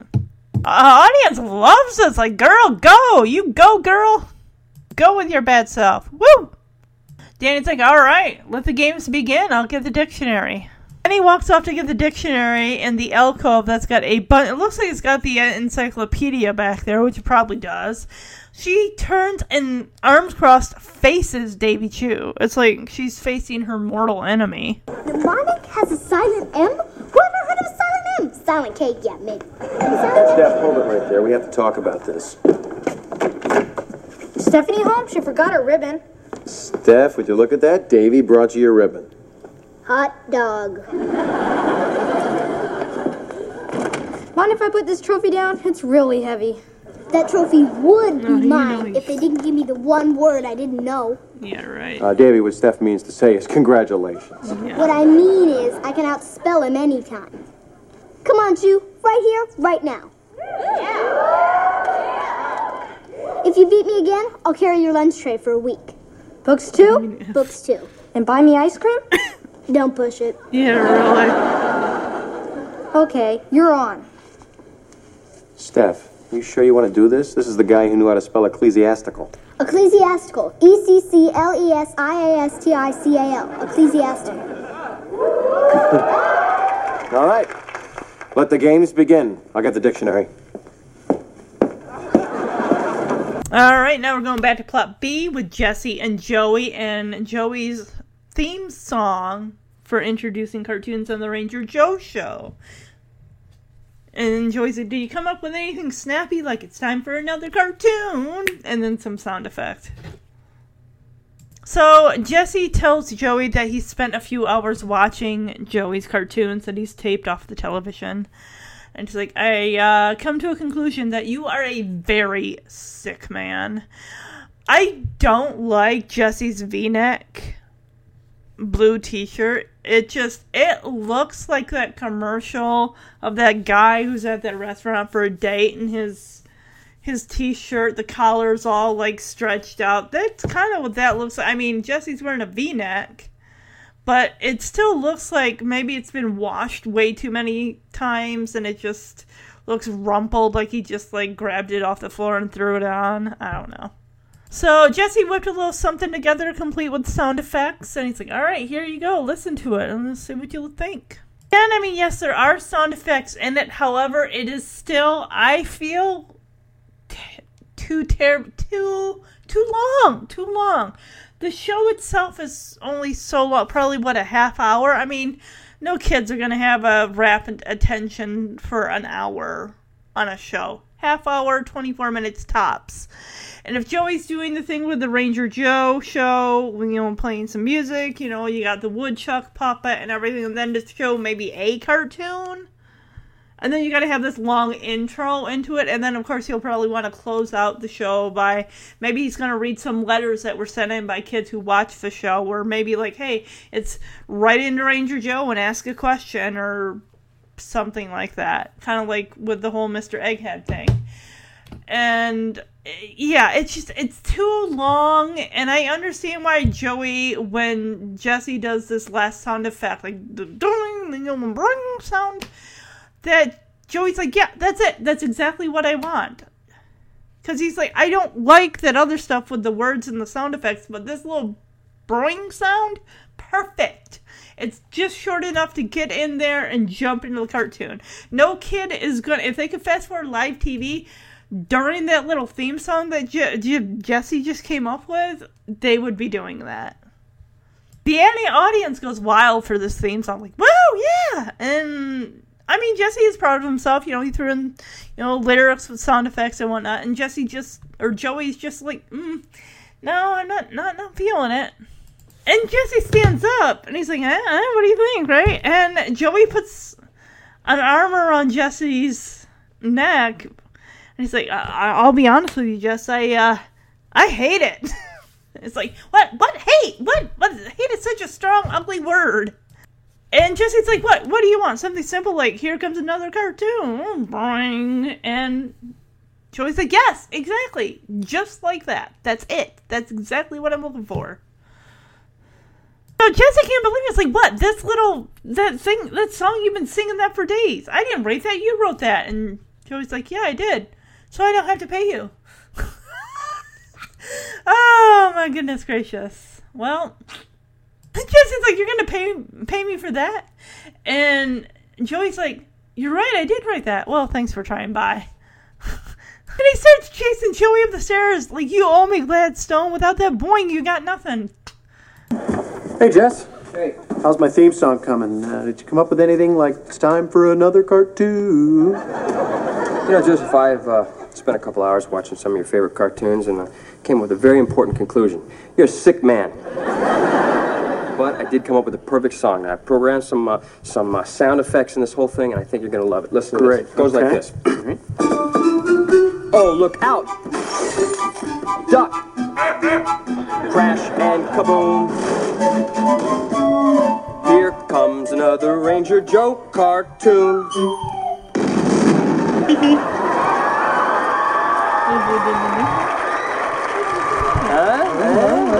No, no, no. Jess, I want to say this nicely.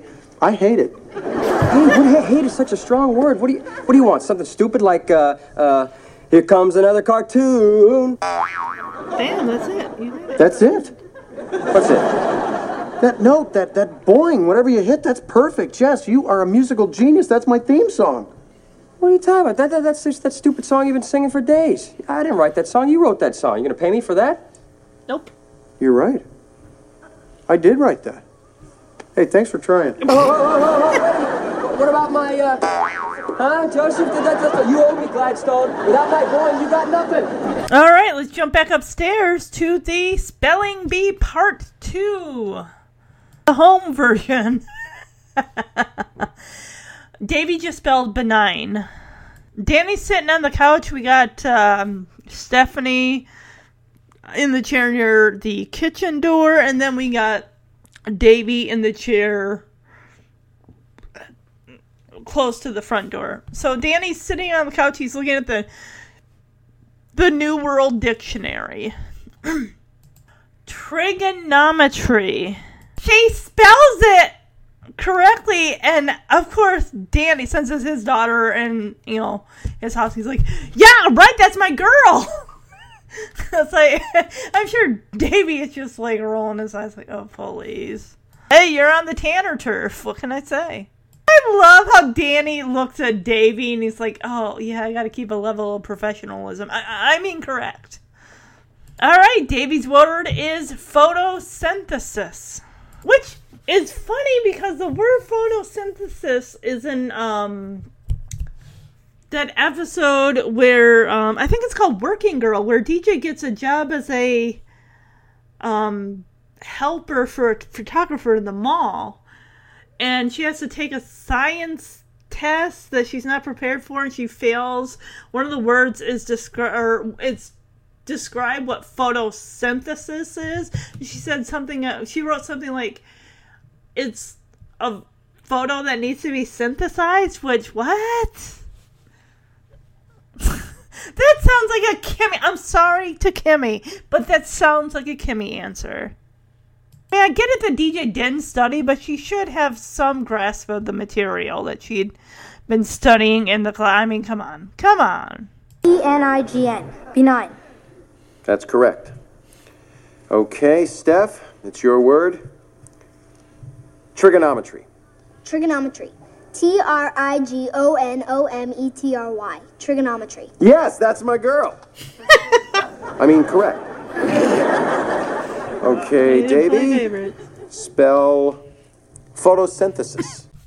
So now we go up to Michelle and Stephanie's room, and Michelle, she is just, she's over it. She doesn't want to learn how to read. She even says, "I'm too dumb to read." When Jesse asks, "You know, what are you, what are you doing, Michelle? Why are you taking all your letters down off your chalkboard?" So, oh yeah, Jesse's standing in the door and he's like, "Hey, Michelle, how's your reading coming along?" And she turns and says, "I quit. I'm too dumb to read." He's like, ah, "I don't want to hear that kind of talk." He tells her that kind of talk stops right here, young lady. So he leads her over to her bed. They sit down, and he's like, "All right, if anyone knows anything about being dumb around here, it's your Uncle Jesse." And Michelle just nods her head. Jesse is like, "Oh wait, wait, let me go back and rephrase that." So Jesse explains how, excuse me, when he was in first grade, there were two different reading groups. There were the Bluebirds and there were the Robins, and how pretty much everyone knew like the Robins were a little bit slower to pick things up when it came to reading, and more likely the Bluebirds were like the advanced, you know, kids. And instead of learning to read and you know working on stuff he just spent his time beating up the bluebirds beating up the kids that teased him and jesse thought because he was a slow reader that that meant that he was dumb. And michelle's like you're dumb like me? And jesse explains to her see i'm i i wasn't dumb. That's the point i'm trying to make. He tells her he thought he was dumb so he gave up trying.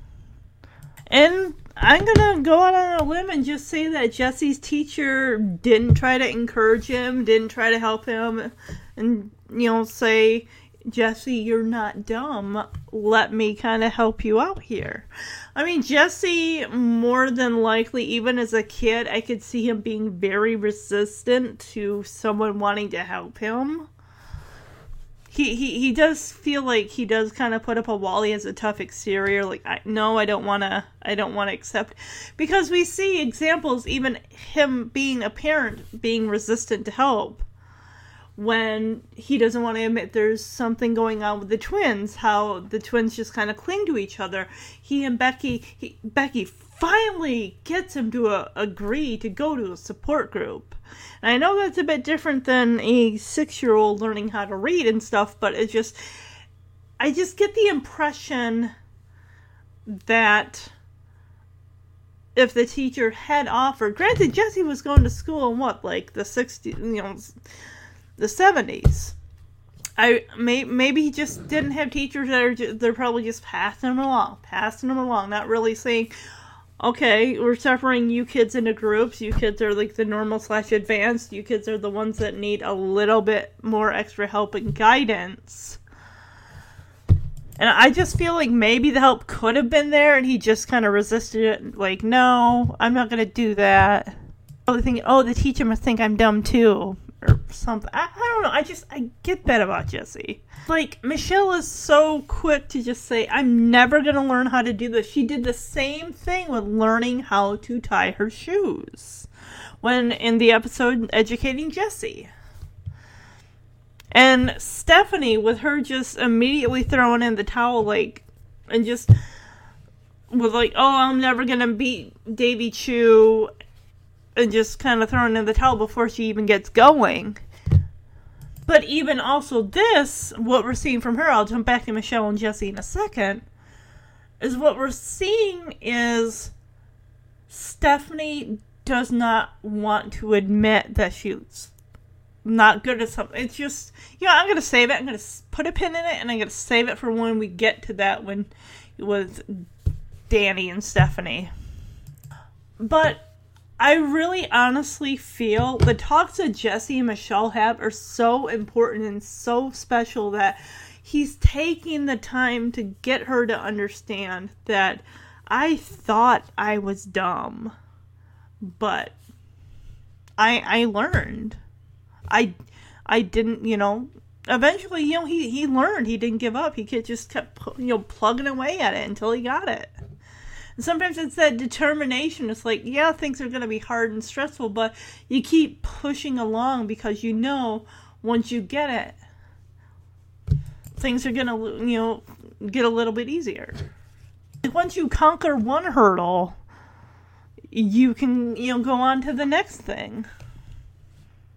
And he tells her how he got bad grades because, you know, he re- refused to accept the fact that he was a smart guy until he realized, no, wait, I am a smart guy. And he tells Michelle, I'm not gonna, you know, basically saying, I'm not gonna let you slip through the cracks. You're gonna learn this.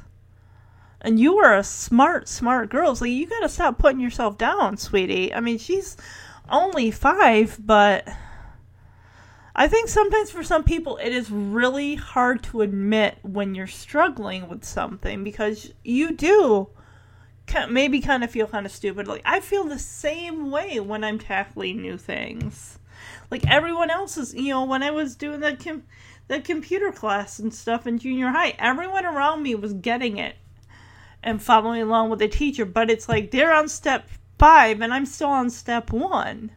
And it's like why am I not understanding this? So after Jesse says, You're a smart girl, young lady, Michelle just looks at him and is like, Oh, please. And he's like, Oh, please, yourself. I love that he does this. This is really, this is great. He says, To start reading, you got, I got to show you this really cool word. And he goes with at. And he's like, What does the sound, you know, the A make? Actually, hold on. So he says, in this word, the A sounds like eh. And Michelle's like, oh, here we go again. Because, you know, it's exactly like what DJ was doing with the vowel sounds. He's like, all right, the A sounds like eh. And the T sounds like what sound does the T make? And she says, ta. It's like, all right, now put them together. And she's like, atta, atta, atta, at. It's like, yeah, she she got it eventually.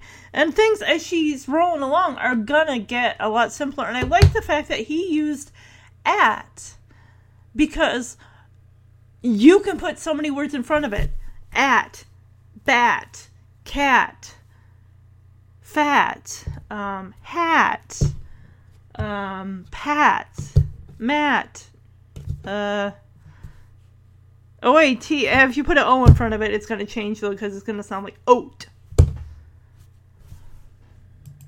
Rat that's another one. Sat is you know, an action. Yeah, there's so many letters in the alphabet that you can stick in front of those two letters to make other letters. And he's like, he, he is so proud. He's like, at, see, you did it. You just read at. And she is so excited, so elated, like she learned her first word. I mean, remember the first feeling that you, the exciting feeling you got when you first you you got something that was difficult and just that that satisfaction just like wow I, I, I did it she is so happy and i love how she's like i did she's so excited And he says, "All right, what does this sound? What does the letter C make? What sound does that make?" She's like, "Cut, like Clorox." He's like, "Oh, well, your dad's been teaching you." And he's like, "All right, cut and at, put them together." And she's like, "Cut at, cut cat," and she got it right on the second try. It's like, "Good girl." And then he puts an H in front of it, and it's like, "Hat." And it's, of course, these are the words because the Cat in the Hat book is on the bed, right?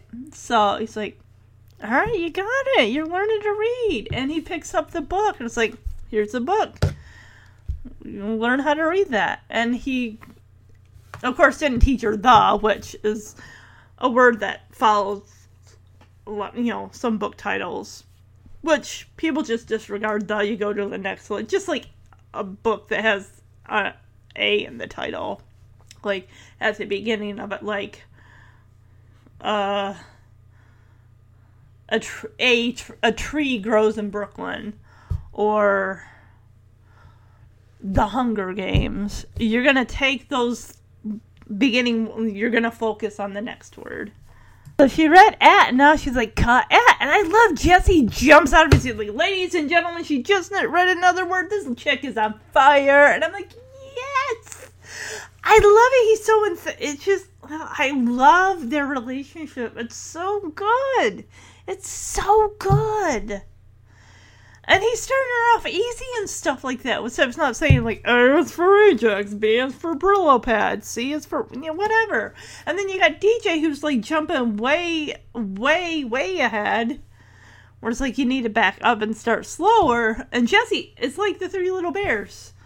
You know, the porch was too cool, the porch was too hot, the porch was just right. One, two, three, you got and I think, yeah, Jesse is the best. I really wish he had used this method with um, Nikki and Alex, kind of what he, how he did with Michelle. I really think that would have worked. Instead of drawing pictures. I love it. He's like, give me high fives. He's like, can you dig it? I knew that you could. That's where he's like, all right, let's try another one. The ever popular H. Now, what does that sound like? She's like, huh, at, hat. I love her confidence. She's like, I did it again. I'm unbelievable. It's like, you are, sweetie. You are very unbelievable. You are great. That's just, that's so cool. So Jesse goes over to the bed, sits on the bed with her, gives her a kiss, like, oh, I'm so proud of you. And he's like, all right, I'm going to tell you something. We're going to read a little bit each day, and before you know it, you're going to be reading the book. And she's like, what book? And he's like, uh, and the cat in the hat is right there on the bed. And he starts out with, you know, because she doesn't know the, but of course, who pays attention to the? And he points and like, what's this? And she's like, cat. And he's like, in the. And she says, hat. He's like, right on, sister. and he tickles her. Aww. And that's how the scene ends. I just, ah, I love it so much. And Jesse just, he's got so many teachable lessons and examples of, you know, him as a kid and just him giving up and stuff in a way to kind of say, I'm not gonna, I'm gonna, I'm not gonna let that happen to you, Michelle. I'm not gonna let you fall through the cracks. We're just gonna work with each other a little bit, you know. And it just, oh, that's so great. He is such, he is such a good guy. I mean, something, you know, his methods sometimes, are mm, so funny, you know, for laughter. But it's moments like these that I just, they're precious, and I just, I treasure them. I treasure them. I just, I mean, honestly, I really like we get more of their relationship and the involvement over the eight seasons than we really do with Danny and her. Because we know, if you think about it, it's kind of about Jesse and Michelle. And overall, Jesse's growth from season one to being a biker, rocker guy to meeting Becky and you know wanting to you know have a career in advertising and then in music and everything. And it's just like and and even Joey with you know his comedy but then he's also going into advertising.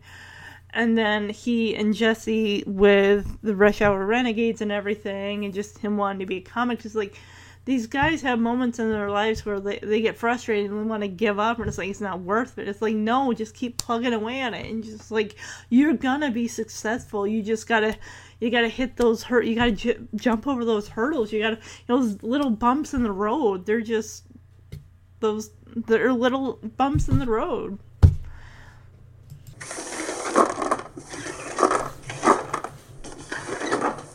Hey, Michelle, how's your reading coming along? I quit. I'm too dumb to read. No, you're not. Hey, now that kind of talk stops Okay, right here, to- young lady. Come here, I want to talk to you. Now, if anyone knows about being dumb, it's your Uncle Jesse. Hey, let, let me go back and rephrase that. Uh-huh.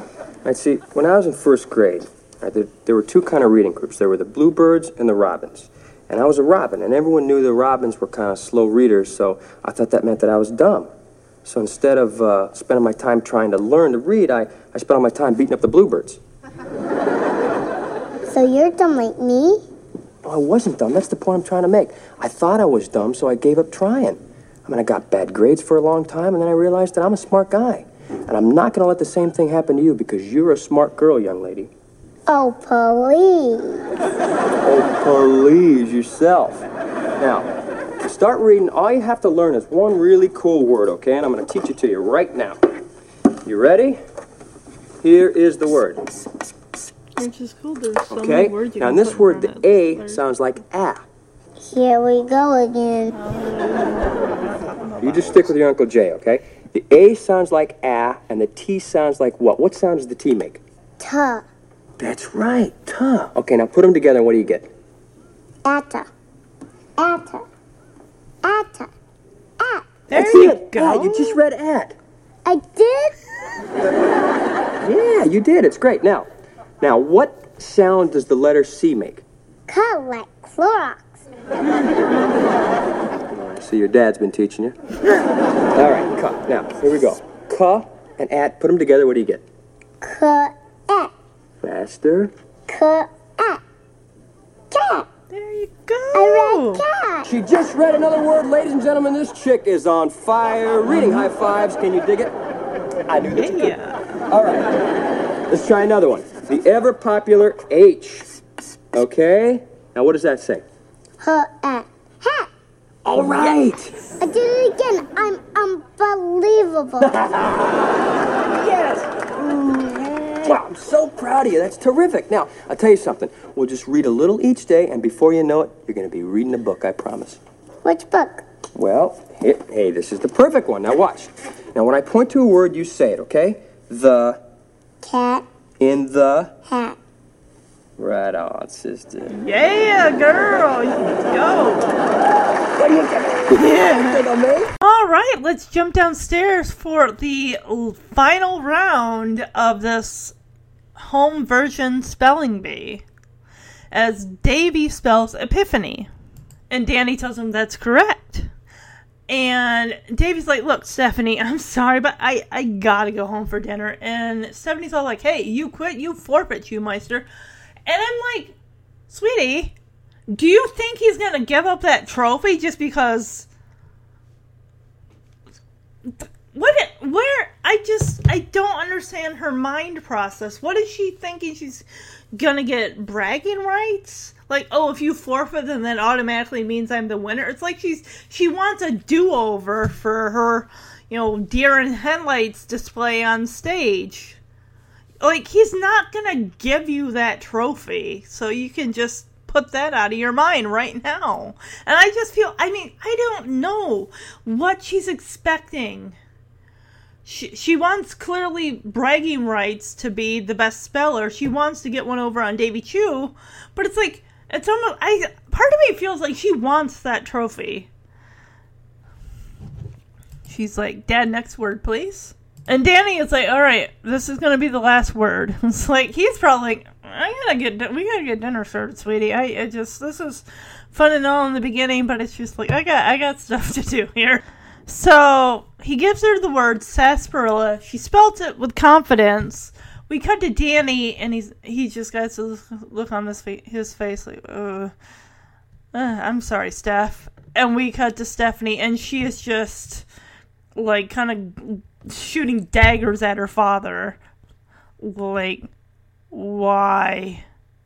And then Davy Chu jumps in there with the correct spelling, saying there's basically a silent letter in there. Again, silent letter is gonna knock her out every time.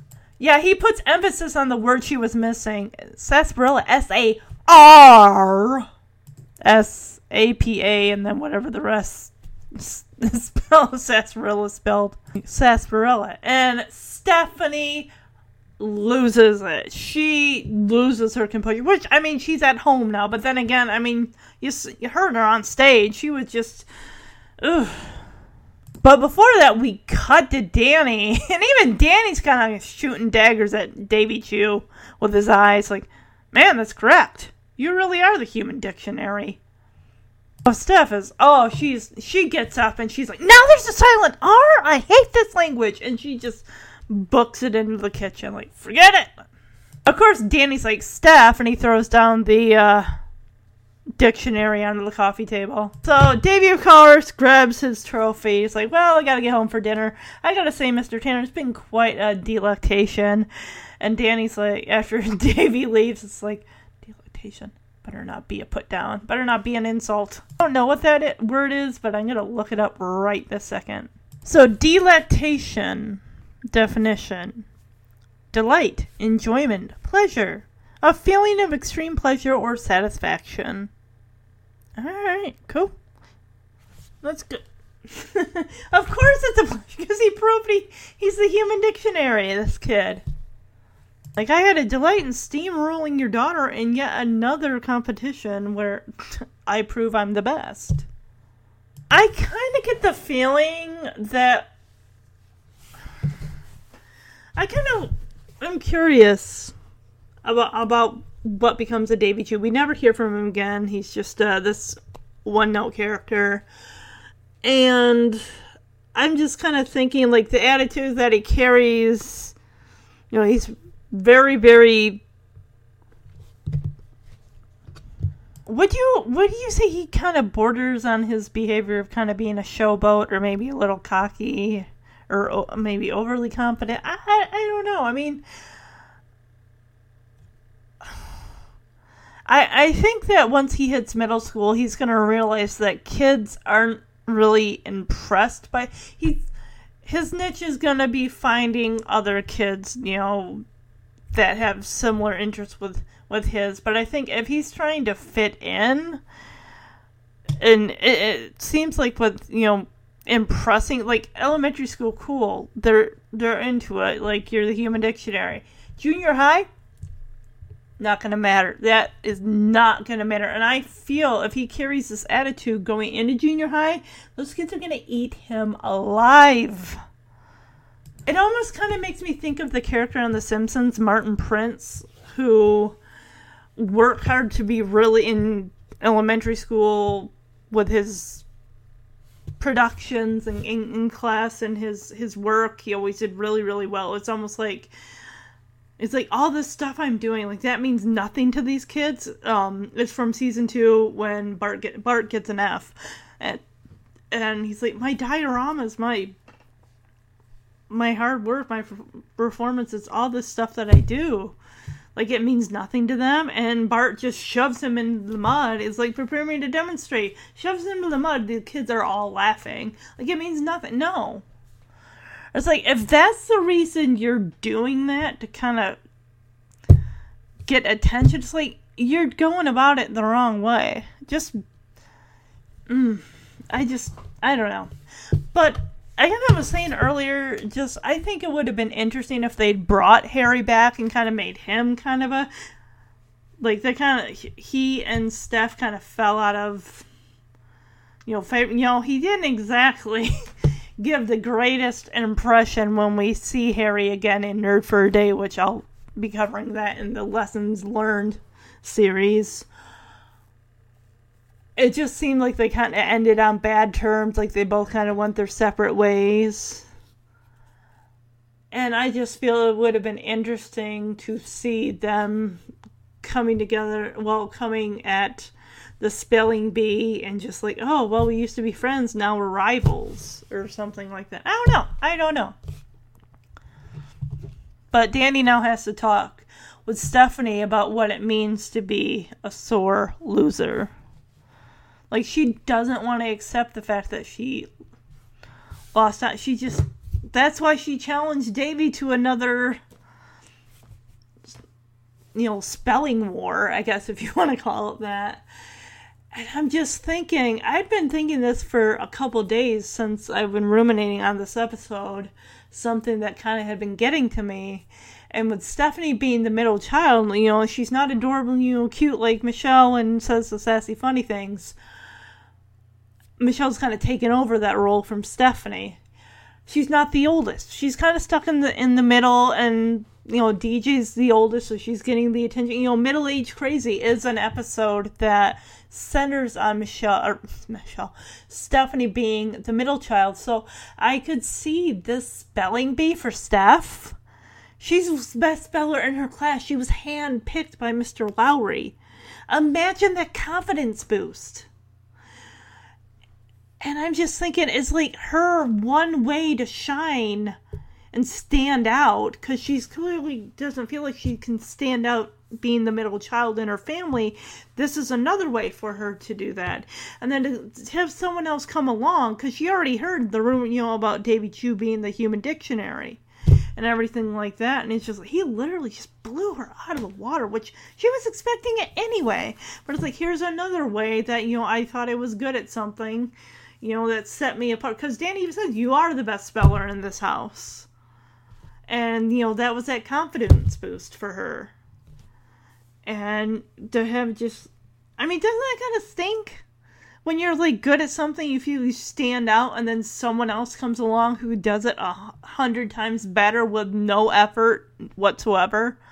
Like things come so easily. Does I mean it's like this is what I like to do. This makes you know I stand out and stuff, and then here someone else comes along with a similar interest, and you feel like uh, with with more success and whatnot, and you feel like well gosh, you know, but E P I P H A N Y. Epiphany. That's correct. Stephanie, I'm sorry. I gotta go home for dinner. Hey, if you quit, you forfeit, Chewmeister. Dad, next word, please. This is going to be the last word, all right? Sarsaparilla. Sarsaparilla. S A S P A R I L L A. Sarsaparilla. I'm sorry, Steph. Why? Because it's sarsaparilla. S A R S A P A R I L L that A. is so Sarsaparilla. stupid. Why would you put an R Man, in that's front of the right. S? You are the human dictionary, aren't you? Now there's a silent R? I hate this language. Same here. Steph. I hate it. I gotta go home for dinner. Well, Mr. Tanner, I must say it's been quite a delectation. Yeah, certainly has. Delectation. Better not be a put down. Steph? I'm really disappointed in you. I know. You said I was a winner, but let's face it, I'm a loser. I'm not disappointed in you because you lost. I'm disappointed because of the way you lost. Honey, you were a sore loser. That's because I hate losing. Who doesn't? Nobody likes to lose, but everybody loses sometimes. You did your best, you tried your hardest, and Davy beat you fair and square. Why didn't you congratulate him? Because I was mad. Were you mad at him for winning, or were you mad at yourself for losing? Do I have to answer that? Yeah. I guess I was mad at myself. I just wanted to be the best. You are. You're the best speller in your class. You might even be the best speller in this house. Dad, Okay, you are the best speller in this house. Sweetheart, you have to be proud of your accomplishments. But no matter how good you are at something, there always may be a Davy Chu out there who might be just a little bit better than you are. It's just as important to be a good loser as it is to be a good winner, honey. you're right. I'm sorry, Dad. I can't wait till I lose again so I can show you how good I am at it. Now you're talking like a winner. Come here. Respectively. I gotta say, this talk between Danny and Stephanie was spot on. Stephanie's sitting at the table with a soda. Danny's standing in the doorway and he says, Steph, I'm very disappointed in you. And as he should be, it's like, what was that? And Steph is like, I know. You're, know, I, I just, you said I was a winner. And face it, I'm just a loser.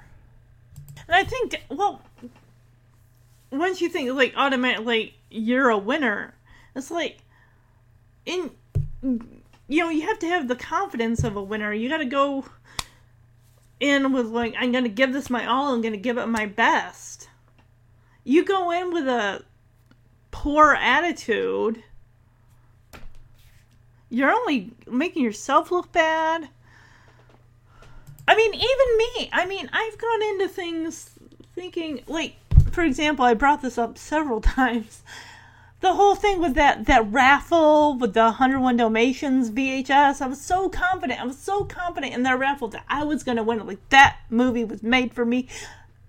It's like, it's fate. I'm going to get it. And just hearing someone else's name called, I couldn't accept the fact that I didn't win. I just come, well, it's clearly a mistake. And I go up there, and only for my dad to say, they didn't call your name. And just, I mean, I know it's not the same as Stephanie competing in a spelling bee and whatnot. But it's just sometimes you go in there like, I'm going to do this. I'm going to be the best. I'm going to. It's like you got it in your head like you can't fail. You can't lose. And then when you do, it's like this crushing defeat that just just buries you. I don't know if you all feel that way, but I guess I mean sometimes it just it's like that. Like um,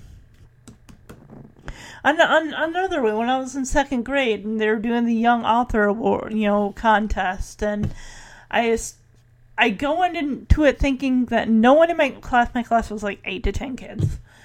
I go into this excited and thinking no one else is going to take this seriously, so there's no way that I can lose.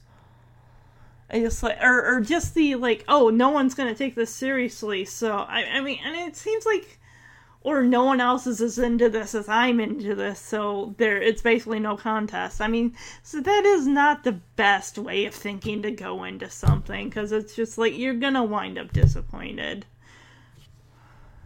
So Danny sits down across from Steph and says, I'm not disappointed that you lost. I'm disappointed in the way that you lost. It's like how you handled it. And he says, Honey, you were a sore loser. Of course, to Stephanie's credit, as anyone does, she's like, That's because I hate losing. And he's like, Well, honey, nobody likes to lose. And I'm like, Who does? Nobody likes to lose sucks. That's why nowadays in sporting events for kids, it's like there's no losers anymore. Everyone's getting a trophy. Everyone's getting a parti- participation trophy just just for showing up. You're a winner. And it's like the fact that children can't hand for society apparently has it in their head that children can't handle massive disappointment. Ser- this is that's not healthy. Kids can't think that they're to win at every single thing cuz it's not true. And you're just setting them you know, kids to be dis- disappointed. You know, kids are just it's well, you, you win or lose. That's how you do it. You go in with the confidence.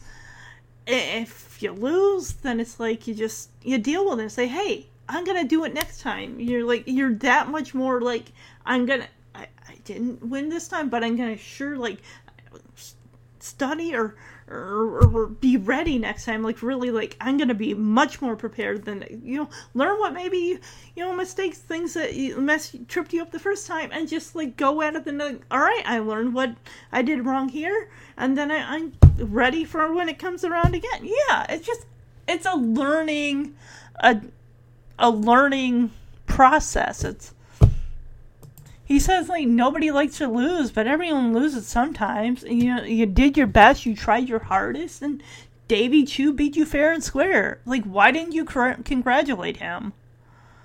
And Stephanie says, "Well, because I was mad." And, and Danny asks her, "Well, were you mad because you because he won, or were you mad because you lost?" And she Do I have to answer that? He's like, Yes. And she's like, I guess I was mad at myself. Sometimes it seems like when you're mad, really mad at yourself, and you don't want to accept that, you, you know, I'm not saying you as in you, the listeners. I'm just saying sometimes there are people that they can't accept the fact that they didn't win. That they, you know, and it's in a way sometimes it's easier to be mad at the person that won instead of being mad at yourself. Honestly, it's terrible. I mean, but I like how Danny is holding Stephanie responsible for her feelings and the decisions that she made. Yeah, she says I was mad at myself. I wanted to be the best. And he says, You are. You're the best speller in your class. You might even be the best speller in this house. Okay, you are the best speller in this house. And like, yes, Stephanie, you didn't win the spelling bee, but you got picked out of all the kids in your class. What an accomplishment! That is something that you can just take pride in that. And it's like, some, it's almost like she felt like, okay, I've conquered this. I'm gonna conquer this spelling bee. It's like sometimes there are gonna be people out there that are gonna be a little bit better than you, and it sucks. But I love when he says, "You might even be the best speller in this house." And she's like, Dad. And he's like, Okay, you are the best speller in this house. And he tells her to be proud of her accomplishments. It's like, Yes, be proud. And he tells her, you know, even if you're like great at something, there always is going to be a Davy Chu out there that might be a, li- a bit better than you. And he tells her it's just as important to be a good loser as it is to be a good winner. Before I finish this up, I gotta ask you guys did you think that Davy Chu was being a good winner?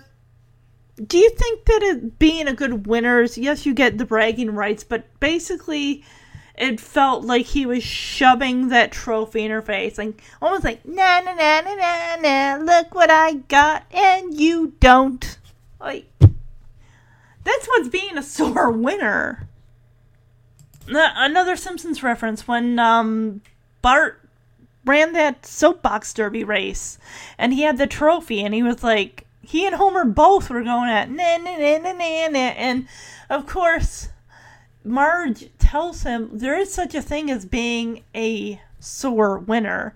And Bart's like, Well, I never won anything before. I may never win anything again. I want to enjoy it.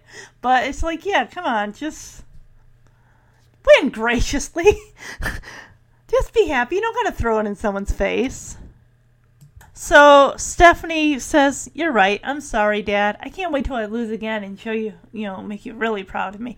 And the thing I was just thinking of, I mean, Michelle wasn't there, but Stephanie, you are setting an example for your little sister, even though she wasn't there. I mean, look at all the and, and there were other kids younger than her in the audience, probably you know watching their siblings up there. It's like look at the example, that poor example that you're setting by going up on stage after you were eliminating and trying to spell someone else's word. It's just showing that you couldn't handle the fact that you lost. That's not health. That's not good. And he says, Now you're talking like a winner, and they hug, and that soda can is just sitting there. Oh, it says cola on it. I guess before we fade to black, it looked like he was having her like spell another word, but I don't know because I can't hear over the clapping and the uh, outro of the show. Because she starts like pointing her finger as she's like mouthing some word. Because he says, Can you spell? And I can't tell what word it was that he was going to have her spell. Now, I was watching the scene with Michelle's dress and her, you know, ponytail and everything. And yes, it was probably changing and stuff. And but as far as the board that was showing, you know, that DJ was working from, and so I didn't really notice too much. But then again, eh. Sometimes I don't get so caught up in those details. All right, so that was the episode. I hope you all enjoyed it. So, time for my segments. I think the first one, of course, is going to be the best outfit of the episode. All right, so best outfit of the episode. I'm gonna be biased here. I'm gonna give it to Jesse with the red shirt with the gray, black, white stripes running down the front of it. Worst outfit is going to have to go. I'm gonna actually give it to Michelle first of all, and I just I didn't like the flowery beige colored dress that she was wearing during the uh, learning how to read slash spell. Uh, it just mm. and I think runner up. I'm gonna cut Becky a break this episode because I did not like Stephanie's. I mean, she had some not the greatest outfits, but that white sweatshirt with the like drawn on, you know, gel heart, you know, square heart, circle, whatever shapes. Eh, not really feeling it. And granted that uh, pea green shirt she wore with like music notes and shapes was not that great either, but alright. So for the Tanner teachable moments, there's two of them, of course. One for Steph, one for Michelle. For Steph, of course, like I said, it sucks to lose, but you could handle it like a jerk and not congratulate the winner, and you're gonna look bad to everybody. Uh, I know that's kind of harsh. Um, or you can say, "Hey, I didn't lose. I didn't win this time, but I can always win next time." And just be a gracious loser and just like, "Hey, you did well. You spelled good. You you won. Congratulations." Thank you for the competition. Granted, if she said thank you for the competition, he'd probably say, What competition? Know, just. In Davy's case, come on. Nobody likes someone who's going to showboat. It's great that he won, but when you're shoving that trophy in my face, I'd be like, uh, no, no, no. Mm, no. I still kind of feel that Davy's parents might have kind of been pushing him. I think that maybe from a young age, just to, to stand out and everything like that. And then I think over time that kind of maybe gave him a bit of a complex, which, like I said, when he gets to junior high, that that stuff. You're gonna have to rein it in, buddy. You're gonna have to rein it in because they're gonna kids are gonna eat you alive. They're not gonna care about that stuff unless they have the national you know honor society and stuff he's going to hang out with you know those that really are into the academics and the, all that stuff and you know he's going to find his niche but if you're just looking to impress the general populace of your class eh, you're going to have to find something else um which good example for that and then i'll get on to michelle is um season five where Max gets to skip a grade. He starts junior high, and we all know Max. We love Max. But he does tend to, he's sometimes a bit of a showboat. And um, he realized, you know, he, he went to school with a briefcase, and the kids all kind of laughed at him and teased him. Because it's like, no one here's like that. No one here is kind of uppity like that. And he immediately was like, I gotta change my look, I gotta change my tune. He's kind of, he's like, I gotta assimilate to the other kids so I won't get teased. And then we get to learn a little bit about um, how DJ and Kimmy met and everything like that. But okay, so now on to Michelle and Jesse. I really, really liked that. I think that that is probably one of the you know start your kids, you know, probably kind of early. Just, you know, don't push them. Don't push them, but just kind of just go, you know, go easy, go slow and everything and everything. You know what I mean? I mean, like I said, I, I don't have kids, but I just see, like, if I did have a kid, you know, take it nice and slow. Just get them to enjoy reading because if you start pushing something on them, the kid is going to resist and they're going to be like, no, no, no. You know, make it fun and enjoyable and you'll relish their accomplishments. You just say, "Great job! You're doing awesome! I'm so proud of you." You know, don't like, oh, they mess up once, and you're like, oh, you're not smart, no, you should know this, and this. Don't, don't do, don't put the, no, no, no, no. Just encouragement, encouragement, encouragement. Actually, in both, in both situations, even with Stephanie, it's like, you gotta learn how to lose graciously. And I figure if you go into it thinking there could be a chance that you might lose. You might. But don't go in thinking I'm absolutely to lose. But just go in there say as long as you give it your best, you give it your all, then that should be all that matters. Sometimes you're to win, sometimes you're to lose. But, you know, just just play the game and just just have fun and chalk it up to a learning experience, really. All right, so for next week, we are moving on to Fuller House for the next Back to School Part 2 series. So let me jump onto Fuller House here.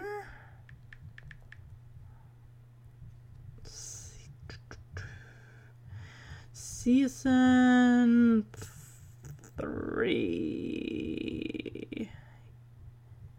Best Times at Bayview High, Season 3, Episode 12, aired December 22nd, 2017, which is funny because that's three days away from Christmas. Alright, so in this episode, Jimmy and Stephanie take a step toward their future as Jackson and Ramona begin high school. So, yes, look forward to that episode next week.